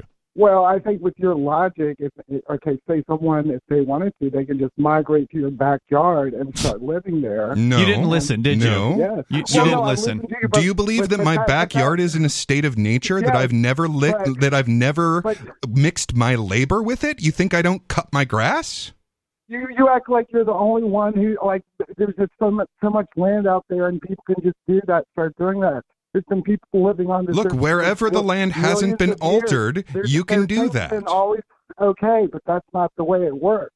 And I would say the framers of the Constitution are way smarter than you, and they believed in limited government. And What do you think the believed in limit should be on government? They, they believed in giving the people. Keith, what do you think power. the uh, since you love the con- the founding fathers so much, what do you think the limit should be on government? Well, I think first off, national security, number one. That's not a limit. Okay. And then number two, environmental. I don't trust anybody like you. Okay, so the environmental problem not- is actually a problem of government. not Environmental no, concerns would have not. been It's solved a- if the courts in problem of man. I'm England putting him on hold because he's obviously not listening. He just wants to keep talking. What Yeah. were you going to say Yeah, the environmental issue, and, and this is a valid concern, but the environmental issue would have been solved a long time ago, except that we inherited this tradition of our court system from England. And in England, they decided during the uh, the Industrial Revolution that uh, no environmental concerns would be heard in court because these are for the good of the nation. Now, that's absolutely patently absurd, and in any free market system of courts, that would never fly, because if you have harmed me, then you owe me. It's just that simple. and that includes harming your property. That includes harming my property, that includes putting a bunch of No. smoke into my lungs, that includes dumping a bunch of toxic waste in the place where I get my water from. Keith? Yes. All right, you put me on hold. Well, yeah, because you wouldn't Am stop I- talking, I- and now you're back. Go ahead. Okay. Well, you don't just because I think you don't stop talking. It's like you're the one who's cutting people off because No. you have an No, we don't cut people off an here, generally. Ideology and a talking point that I hear every time, and it has nothing to do with reality. So let me see if I'm following what you're saying before, though. You think the government should we live do in a country with national security. and and, and air, and if someone has a chicken farm in Delaware and pollutes the Chesapeake Bay, it's everybody's problem. It's not the state. It's not your community's problem because rivers, streams, and water travel throughout different states. Mm-hmm. Okay. They sure And- do. Right, that So would mean so every single are you, person. Are you I do not familiar with the idea of an easement? I do not easement? trust human beings to not pollute the water. Wait Okay. a um, minute, wait a minute. Whoa, you don't whoa, trust human so- beings, but you trust people that run the government? So, and here's the thing. so, like, as far as polluting I the water, I want him to answer the question. Well, Go ahead, okay, Keith. Yes, yes, I do believe to a certain extent. I believe the Clean Water Act, the Clean Air Act has cleaned up the air in this No, you didn't answer my question. Why do you, Well, no, if you I say you don't trust human beings, why would you trust them I with do- power? I'm talking. I'm talking about the government. What the government has done. The government is human beings. Listen, I'm talking about the Clean Air Act, the Clean Water Act that was passed. That, he clearly has no interest really in helped- responding to your helped The question. environment. And if you don't believe that, go look it up. Go look at the U.S. military and tell me they help the environment. They are the largest polluter in the United States. Fact. Yeah, the reason that they get away with it is that every single international treaty that governs pollution exempts the military from every mm. one of its stipulations. And and the thing is like, oh well, we need to have a limited government. The government has never been limited. So if you take a look at the Constitution, they don't abide by it. They have never in any way been limited. They have always expanded beyond what their powers. I mean, even the Constitution was written to have no standing army, but there it is. Right. What do you say to that, Keith? I say that you guys have this talking point that is not based in reality. That's why I think you're ridiculous. You didn't even answer my question. Well, no, no, I. Why can't you I just address what what we're talking about? You just seem to uh, want to go off on a lecture. Can we have a conversation? That's In order to have a you conversation, like- you have to have a you don't question and an answer. answer. I- no, I'm giving you an answer why government, to a certain extent, is, helpful with the environment. I Okay, you but you example. I also said you support national examples. Security. I presume that would imp- I presume that would include the U.S. military. And I'm pointing out to you that your precious Constitution that you brought up earlier about the brilliant founding fathers. That was what you said, Keith. They wrote in that Constitution that there should be no standing army. And do you support a standing army? Of course I do. Okay, well then you're full I, of it. I think I listen. Stop I think- acting like you, you know, lionize these people that wrote the Constitution. The Constitution. framers of the Constitution are so much smarter than you, and they said, oh, they said we should not have a standing army. That's right. Here- Here you go, Keith. Uh, but whether the Constitution really be one thing or another, this much is certain that it has either authorized such a government as we have had or has been powerless to prevent it. In either case, it is unfit to exist. Your final thoughts on that, Keith? Go ahead. Well, when all right, as far as the standing army, I think that if if the if, if the country had people like you in charge, I think we would be invaded within two weeks. Well, luckily for you, we don't want to be in charge. Yeah, we don't want to have a government. We, uh, if the people like us got into the government, they would hopefully shut it down so we can actually have freedom again. Thank you for the Yeah, call, Keith. I'd like to address the concern, though. Uh, oh, well, if people like you were in charge, we'd be invaded. If people like me were in charge, to, to put this in something that you can comprehend, Mm-hmm. our we wouldn't end security. We would privatize it. Like there wouldn't be no security for anybody ever. We wouldn't. We would have competing companies that offer security that individuals can choose between, and the ones who actually do what they say they're going to do keep getting paid. Whereas what we mm-hmm. have now is a monopoly, and guess what? Monopolies don't actually work. Yeah, that's a great point. I mean, in the absence of the state, there would still be somebody who wants to get protection services, and probably be a lot of people that want protection services. And so, what you're saying is the market would provide those things. Yeah, and a lot of people who want to provide those services for the right price through competition and hopefully the excellence that results from that. If it has value, the market will provide. All right, there's more coming up here. We got time for you. Whole hour continuing here on Free Talk Live, the live Saturday episode. The number, if you want to join us, 603 283 6160. You can bring up what you want on Free Talk Live.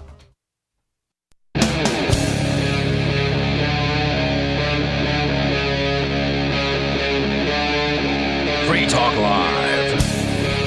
It's Free Talk Live. Phones are open here, and you join us. We're kicking off the third hour of the show.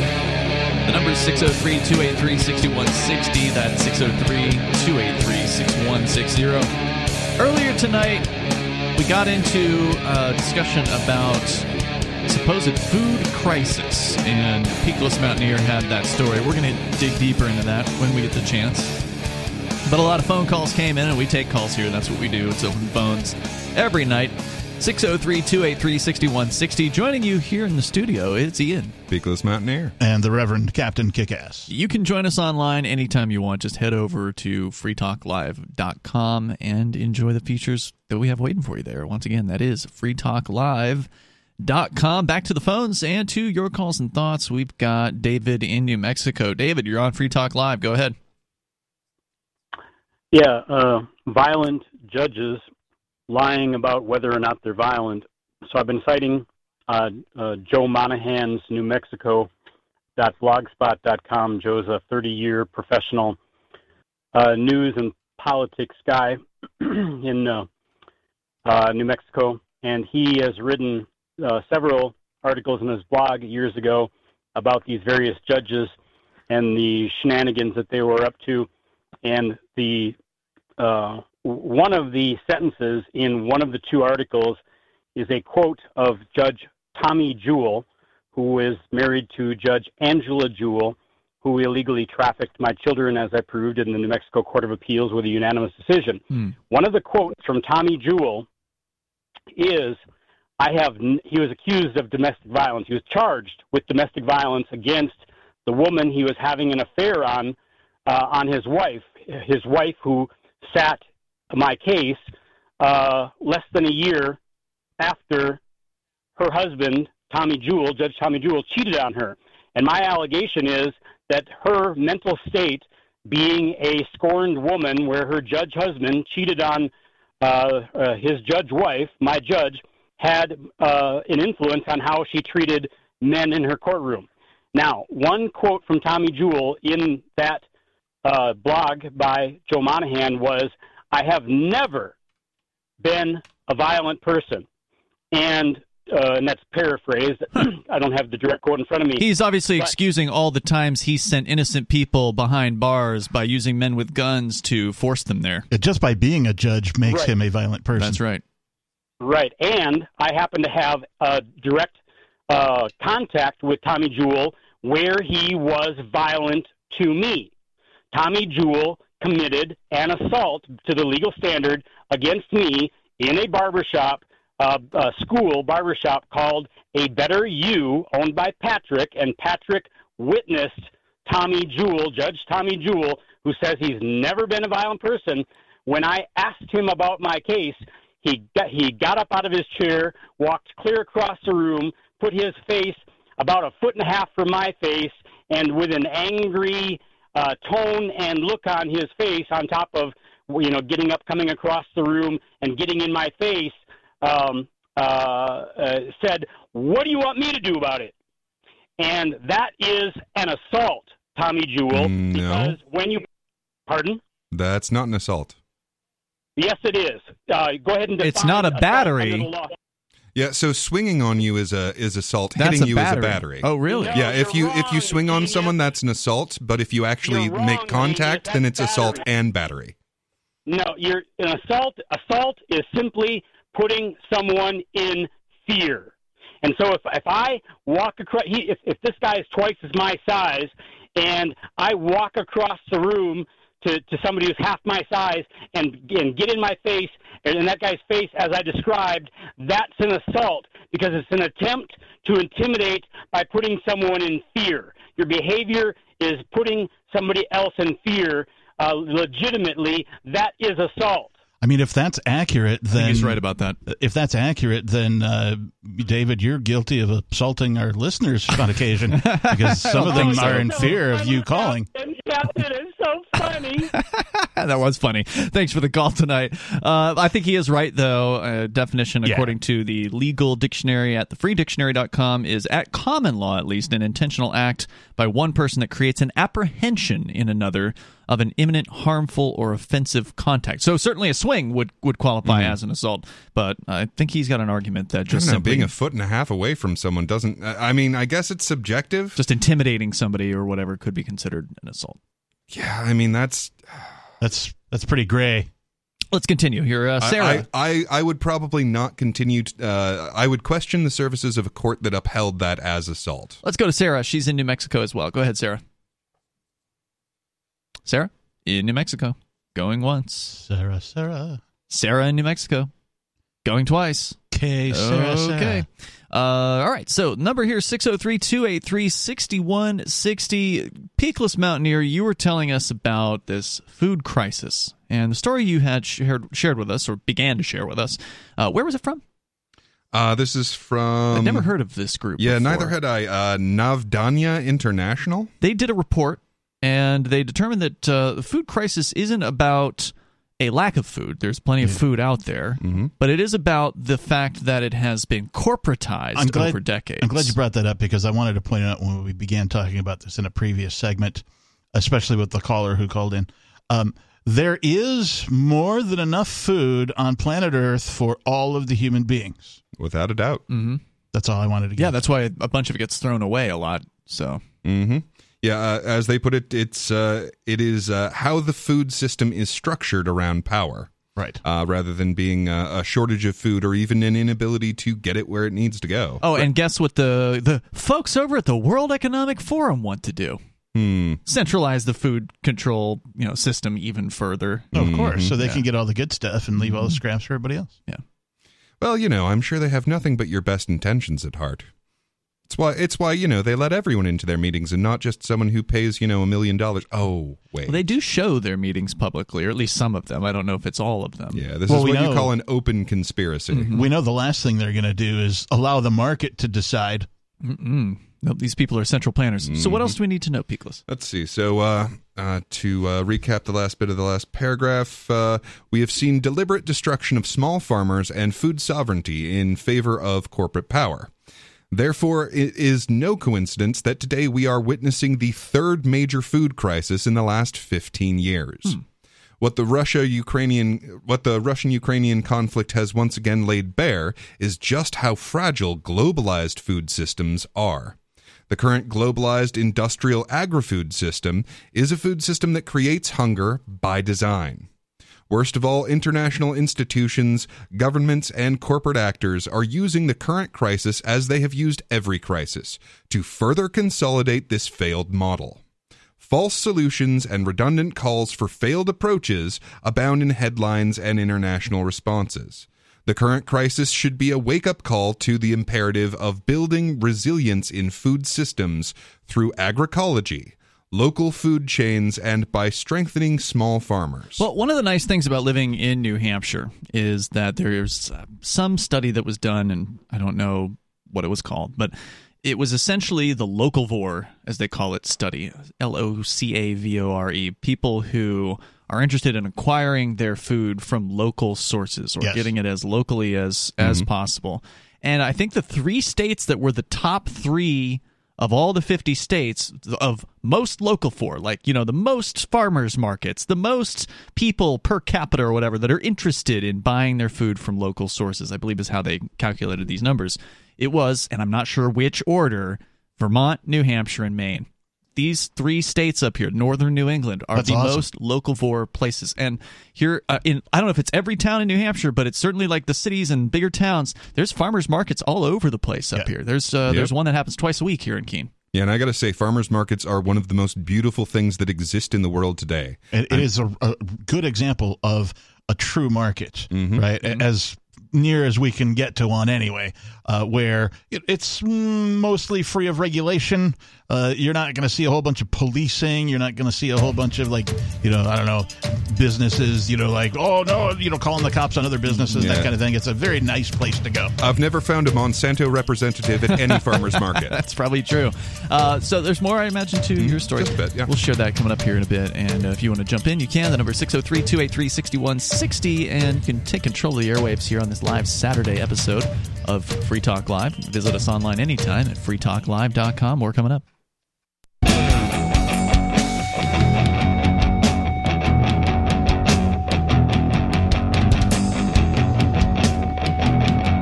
It's Free Talk Live, and you can join us here. The number is 603 283 6160. That's 603 283 6160. Uh, He says with a question. Yeah, uh, well, I'm looking here. I was looking up the locavore stuff that we were Oh, talking about. I, just I a was moment just ago. like, I've never heard you be unsure of our phone number before. no, what was confusing to me is that uh, New Hampshire, according to strollingoftheheifers.com, Wait, isn't that Mall Walkers? Strolling of the Heifers. Is this a, an off Broadway production of Silence of the Lambs? I'm I'm showing my age by mentioning Mall Walkers, but Hmm. you know, anybody over I don't know 35 might get that. Yeah, I don't know what year it was that uh, New Hampshire was in the top three, but at least according to their 2019 index, it doesn't appear they've done one since 2019. Uh, okay, so 2015, New Hampshire was number three Okay. on their uh, their rankings, and then in 2019, they're like down to like 15 or 14 or Oh, something. man. So I don't know. I don't know what happened. Ooh. Uh, I don't know. best if they- get to farming here. I don't know what show. happened, but I don't like it. I'll tell you what. I mean, I haven't noticed any less activity in New Hampshire Yeah, as far I am- as there, there is local farms. There is one farm that uh, I buy meat from uh, because I, I like what they do and the people that are involved. Uh, and you know I'm able to barter uh, in my preferred method with them. I am, uh, by definition, one of these what are, locavores Mm-hmm. because I am very interested in the idea of decentralizing all of our food production. And I think uh, we were talking about it during the break.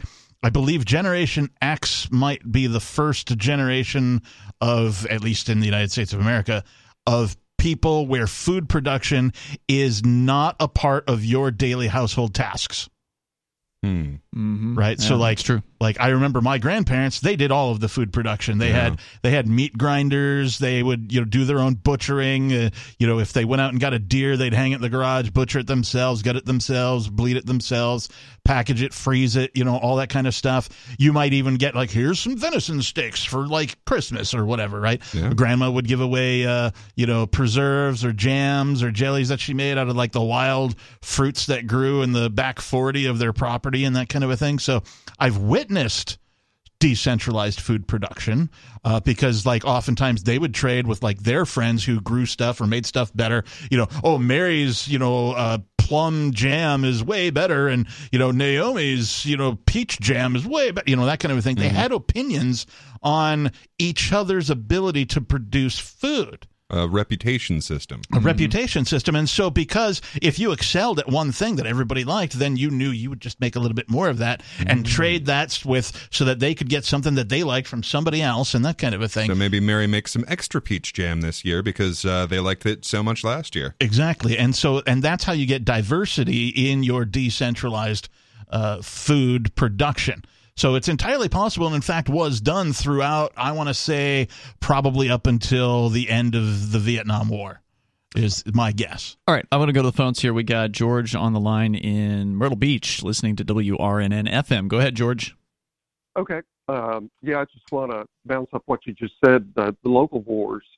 Uh, that's wonderful expression. That's how um, all of our relatives, um, first generation American, uh, f- from Germany. My brother is German. He has his German citizenship. Fought in Vietnam, and uh, but uh, just um, getting your own food from your own land and all that. That's that's how they survived the hyperinflation of the 1920s, World War II. Uh, that's how they survived. Yep. By growing their own, uh, you know, food sources, and I do a lot of that myself today. And when they emigrated in the 60s and 70s, my German relatives to America, uh, they they grew their own um, items and produce. And I wanted to also uh, state uh, quite short that uh, two previous callers, Jerome, I believe he's from Charleston. I've heard him talk for like 10 years on sports talk radio. He likes to hear his own voice talk a whole lot.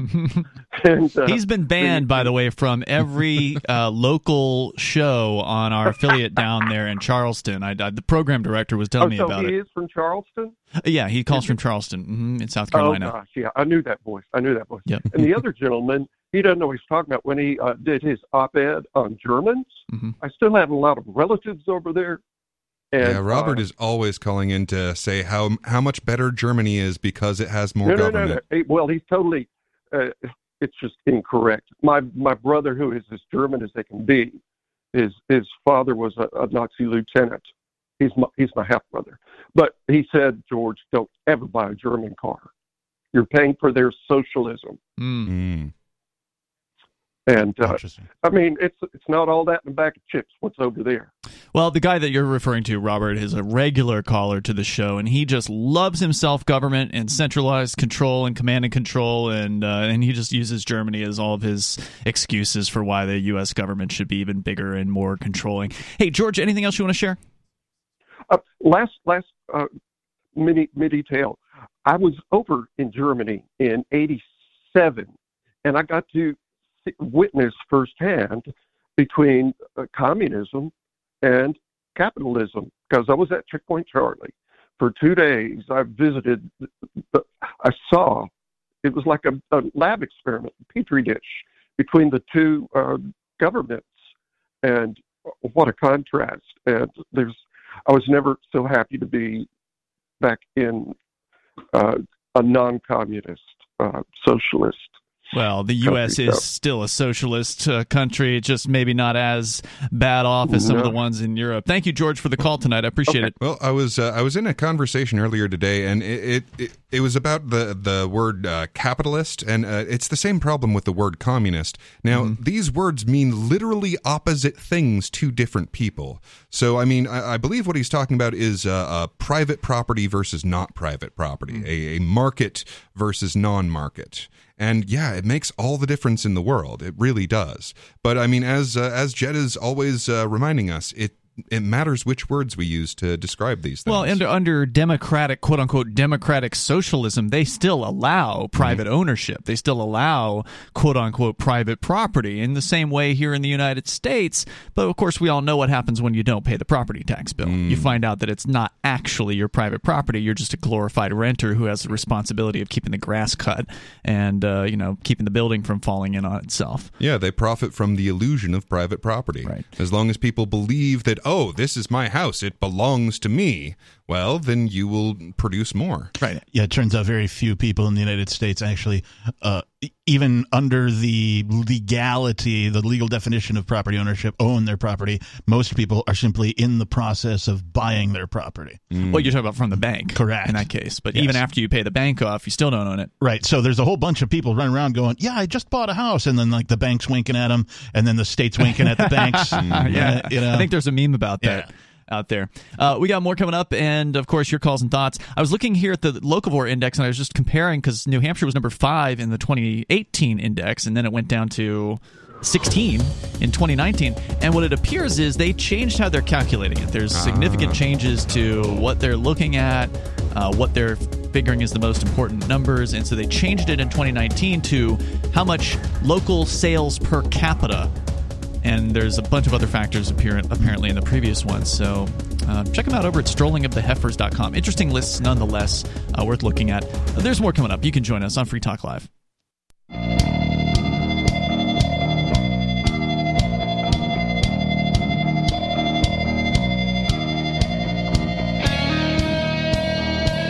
It's Free Talk Live.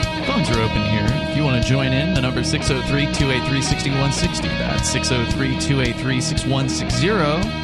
You can also call us on our SIP line, which we don't talk about a lot, but uh, it is there for those that want to take the extra time to set it up. Once you get it set up, takes, you know, some time, maybe 10 minutes or something to get it rolling. Uh, but once you get it set up, then it's just a push of a button and you're connected to our system here, and it usually sounds better than a normal phone call. If you want to learn about that, if you're a little more internet inclined, you can go to sip.freetalklive.com. That's sip.freetalklive.com. Ian Peakless Mountaineer and Captain Kickass in the studio. We're going to go back to your calls and thoughts. Jill is on the line in Virginia. Jill, you're on Free Talk Live. Yeah, the World Economic Forum, WEF, isn't it? It doesn't. I don't think its pronouncements make any more rational sense than the speeches on the WWWF. In fact, they, they probably make less sense than the. WWE. yeah, I used to watch WWWF for a laugh. Hmm. Well, It's you know. funny. Was that all, was that all you had to say? Was uh, to compare Yeah. the WEF to the WWF. WWF, which I think they changed their name to World Wrestling Entertainment. WWE because the Yeah. World Wildlife Foundation sued them Uh, successfully. World Wrestling Federation, whatever. Which Right. who sues someone over an acronym? I mean, for crying out loud. When's the I think an acronym is, an, is uh, when the letters are, are pronounced like uh, ATF, it would, it would pronounced ATF or something like that. Uh, you don't have to necessarily pronounce them that way. Uh, and while we're on the subject of the acronym of the ATF, where is explosives in that? Because they're they're the I dep- don't know they're what that's all alcohol, tobacco, and firearms. yeah they're the you would think that right, but no, they're the bureau. Where's the B? Uh, they're they're bat fee is what they are. Uh, the Bureau of Alcohol, Tobacco, Firearms, and Explosives. I wish they would just disappear. Jill, anything Amen. else you want to share? Well, that's it. I Thanks for the call. Appreciate hearing from you. Let's go on Yeah, I- here. I, I will say I, I can't tell the difference between Klaus Schwab of the World Economic Forum and an actual supervillain. he is very evil sounding. Let's go to Bob in West Virginia. You're on Free Talk Live, Bob.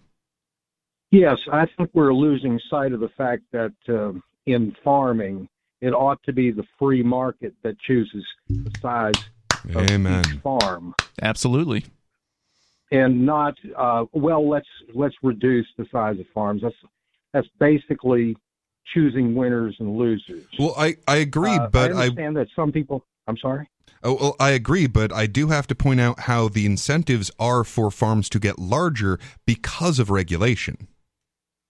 Oh yeah, you're probably right in that regard. Uh, uh, regulation to, uh, has created. Well, let's look at the last thing, the pandemic. All the small businesses were basically closed, Mm-hmm. and Walmart and Target and these other ones were allowed to stay open. That's right. So you had like a 40% reduction in small business over a period of a year and a half. And uh, I agree with that. But Well- I'm just saying that there are some farms, it's called economy of size, where you create uh, more goods, more f- stuff for the people by sheer size, and it costs less to create it.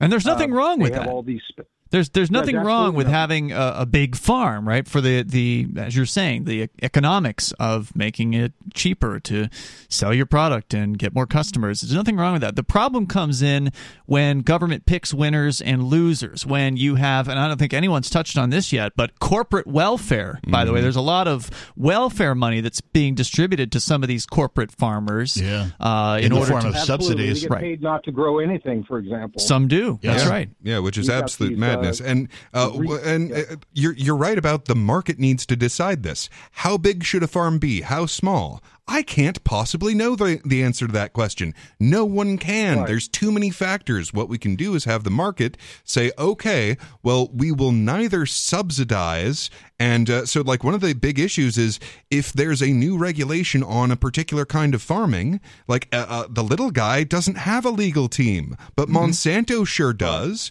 and it's worth it to to get a legal team to fight or to get around or get through this regulation if you have ten thousand acres or to write the regulations Yeah, in many is that. cases. Bingo. Well, right now we have the intervention by the government that's making it almost imperative that if you want to make it through these hard times, you have to grow your own, own vegetables in your backyard and can them yourself. If they'll Uh, even let you. they- Some some governments have prosecuted people for growing their own food. I remember, and it was in the front yard, but still, I remember a story out of I think it was Orlando, Florida, where or nearby maybe it was Kissimmee, but whatever, one of those towns. Uh, they came after a couple who had planted a garden because the front yard was getting better sun, right? Like it was a better spot based on where their house was. So put the yard garden there, and they went after those people and threatened them. And they continue to do that. There are certain communities where you're not allowed to have a garden on Wow. your property. There are That's on homeowners. city ordinance. They also have what color you could paint your house. Sure, right. Um, you have to ask permission to trim a tree down or whatever. To, Insane. to micro tyranny. access to your house and your backyard and whatever. Yeah, there's a lot of government intervention, and they think it's it's basically grown and grown and grown over the years. And, and it will never think, stop. it will never stop until people stop o- obeying these people and stop paying them in a large enough number to where they can't do anything about it. And unfortunately, we're not to that point yet. Not even here in New Hampshire, where we have an active movement and migration of libertarian activists. There's Yeah, just I'll not tell- enough of us. I'll tell you what we can Right. do is we can use their money a little bit less because they can't pay all these regulators unless their dollar is valuable and they can print that valuable thing. That is something Whereas we if can we do. keep trading actual Right. value for for things that aren't the dollar, then we can take a little bit of power from them at a time. Thank you, Bob, for your call tonight. I do appreciate hearing from you. Uh, we go on to Stephen in Georgia. You're on Free Talk Live, Stephen. Hey, um, so I wanted to weigh in on the food crisis thing real quick. Yes, sir. Uh, we've lost forty percent, like a forty percent reduction in restaurants, um, in since COVID hit in February of 2020. Yep. Um, Is that? Are you just saying that's uh, Georgia or your area or the whole country? That's the whole country. Okay. Um, wow. So, well, when you think about it, it's closer to about 50% because restaurants are still opening a little bit, but the overall number has gone down 40%. I don't Um, feel like I've seen that happening here. I mean, I know some some have gone under, I've but definitely seen some of that. I have seen definitely reduced hours. I've seen I've seen reduced hours, yeah. Reduced hours. I've seen reduced staff. Uh, the staff that they have are asked to do more. Yep, that's true. Um, we did How see. urban are you? We're not urban at It's a. We're- town. Yeah, we're you know. I'm yeah, I, I- how many. I don't eat out much, but I definitely heard in Manchester about a couple of places that uh, that had to close down. it isn't forty percent though. I mean, are you factoring in the reduced staffing and the reduced hours into the forty percent, or are you just saying flat out forty percent of restaurants are closed, never coming back? 40% of restaurants are closed, never coming back. Hmm. And the only thing that like makes a difference as far as what you're seeing is the more, more urban areas um, are seeing a bigger hit. Okay. Yeah, that that's got to be a huge part of it. Like, I mean, uh, the the restrictions were bad here, but they were not nearly as bad as say New York City, right, or Los Angeles, where I'm sure there was a huge uh, concentration of these restaurants. So I'm I know that they had worse restrictions, so those had to be even harder to survive as a business. Yep. And Stephen, you Um, do work in the well- restaurant industry, just for our listeners that may not be familiar with your I voice. do. I do. And the other thing about this is not only have we lost 40% of restaurants, but in my several, I, I don't know, 2015, in my seven years of doing this, it wasn't until recently that you would like order something and it would the computer wouldn't even allow you to order it. Um, you know, there was one time several years ago where Christmas we ordered I think like two thousand pounds of ham and they sent us eighteen hundred and we called and they sent us the two hundred pounds real quick like. And now it's not a big deal to be like, hey, we need seven hundred pounds of ribs and they go, Well, you're gonna get three hundred and fifty. Deal with it. Wow. Uh, just quick, real quick, the forty percent number is that just something you cooked up, or did you see it in some kind of industry publication? Where'd that come from? That's from uh, the Federation of Chefs, which is the, I guess, like the union you could say. The Federation of Chefs. Okay, got it. Thanks, Stephen. Appreciate hearing from you tonight. Appreciate the inside scoop there uh, in the industry. If you want to weigh in on the food crisis and the economic situation, which of course was all brought on by the government, it's Free Talk Live.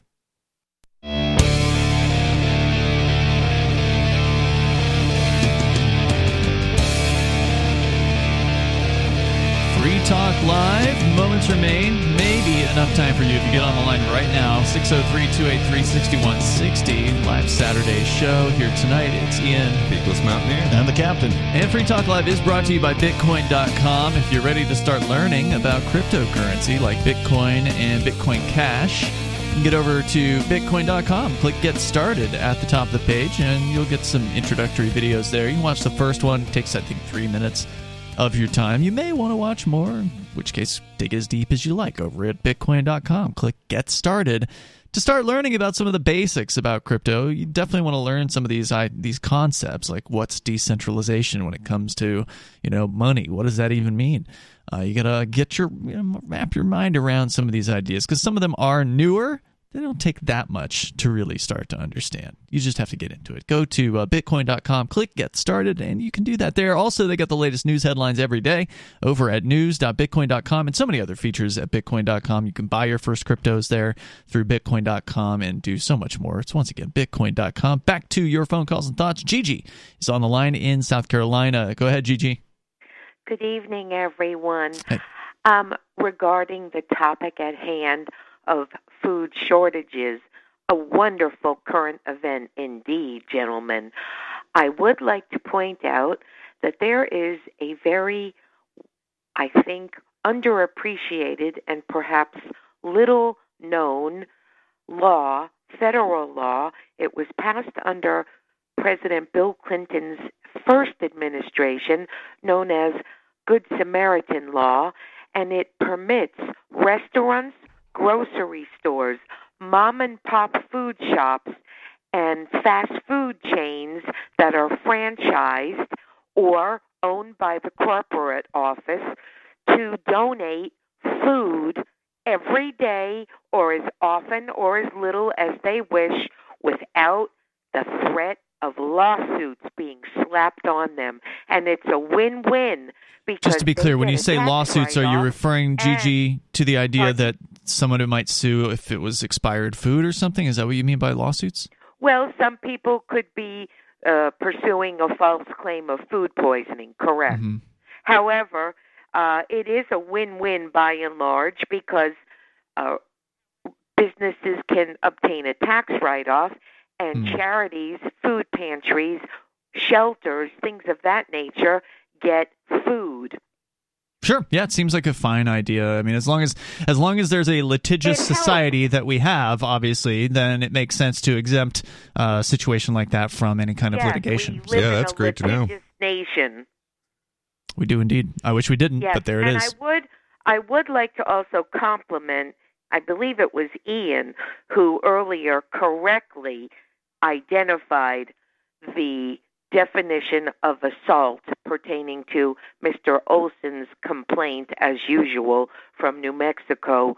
Uh, Ian was correct. Legally, an assault, when you accuse someone of assaulting me or another person, it refers to a physical altercation that the other person did against your body or a verbal threat of physically harming you. That is the assault. Well, now whether or not David in New Mexico was assaulted is another question because the we were not present, so Yeah. we don't know. That's well, a good point. well, Yeah, I mean, true. according to the definition you gave, I mean, his own subjective feeling of fear. I mean, which he said that he he said it was assault, according to the definition. So uh, that means he us, felt afraid. To Mr. Olson's memory, that, and I'm paraphrasing here, gentlemen, that the judge walked over to him and simply said verbally, What do you want me to do about it? That is not an assault. I agree. I, I tend to uh, agree that likely a jury would not find that to uh, to be assault in that case, but it would ultimately be up to the jury. Olson could have felt threatened by the tone of his voice or how close physically the judge came to his person. That is legitimate, but it it doesn't constitute an assault. Thank you, Ian Gigi, for was the call tonight. Appreciate it. Oh, so a little further uh, on this. This is from the legal dictionary, the freedictionary.com. Uh, the act required for an assault must be overt, although words are alone insufficient.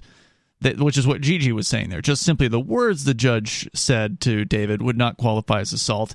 They might create an assault when coupled with some action that indicates the ability to carry out a threat. The mere or the threat. The mere. A mere threat to harm is not an assault. However, a threat combined with a raised fist might be sufficient if it causes reasonable apprehension of harm in the victim. So it would really be up to a jury to decide whether uh, David's fear, if there really was some, was reasonable or not. And That's just- what it would come down to. just to uh, sort of pile on to Gigi's uh, Good Samaritan Act, uh, apparently it covers or supersedes liability for donations to nonprofit organizations only. Okay, not It just food banks. It doesn't see right. It doesn't seem to give any liability protection to restaurants or grocery stores or anything like that who donate directly to people in need.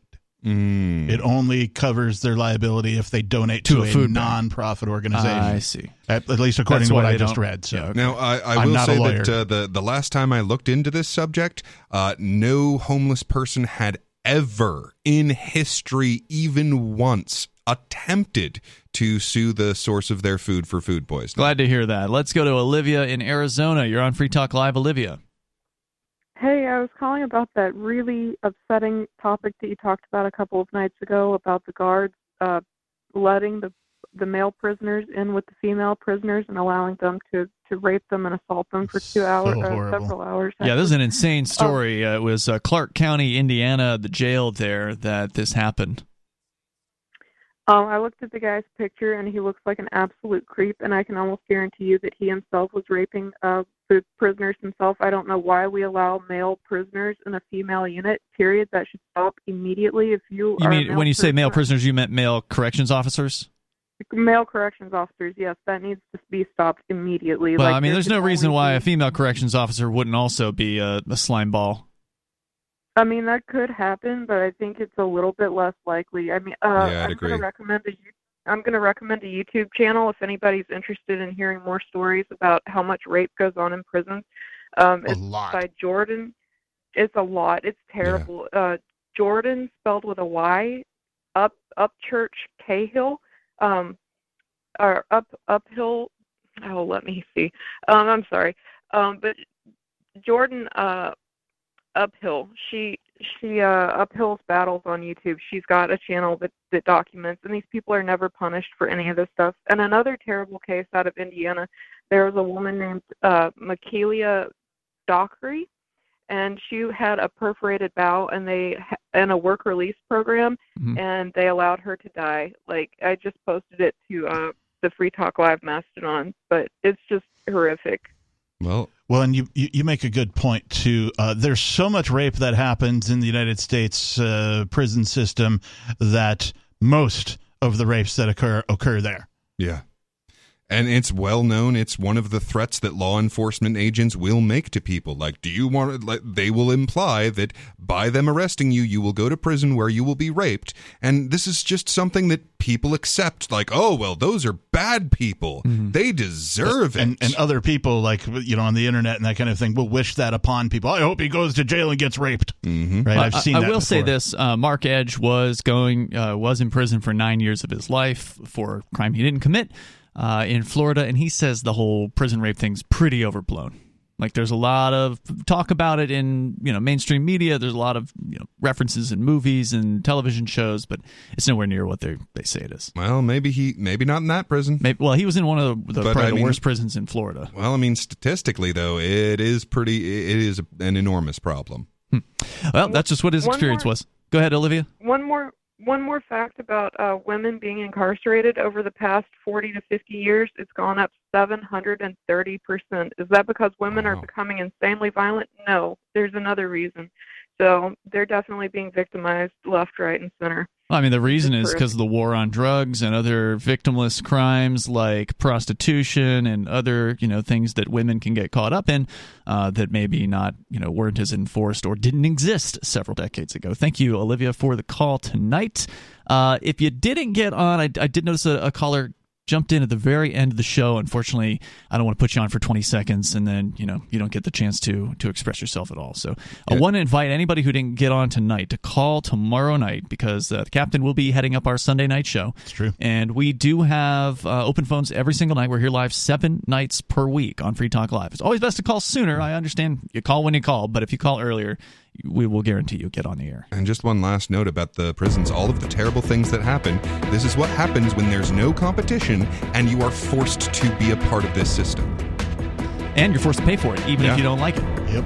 Uh, out of time for tonight. You can join us between now and tomorrow night over at freetalklive.com where we have archives you can download.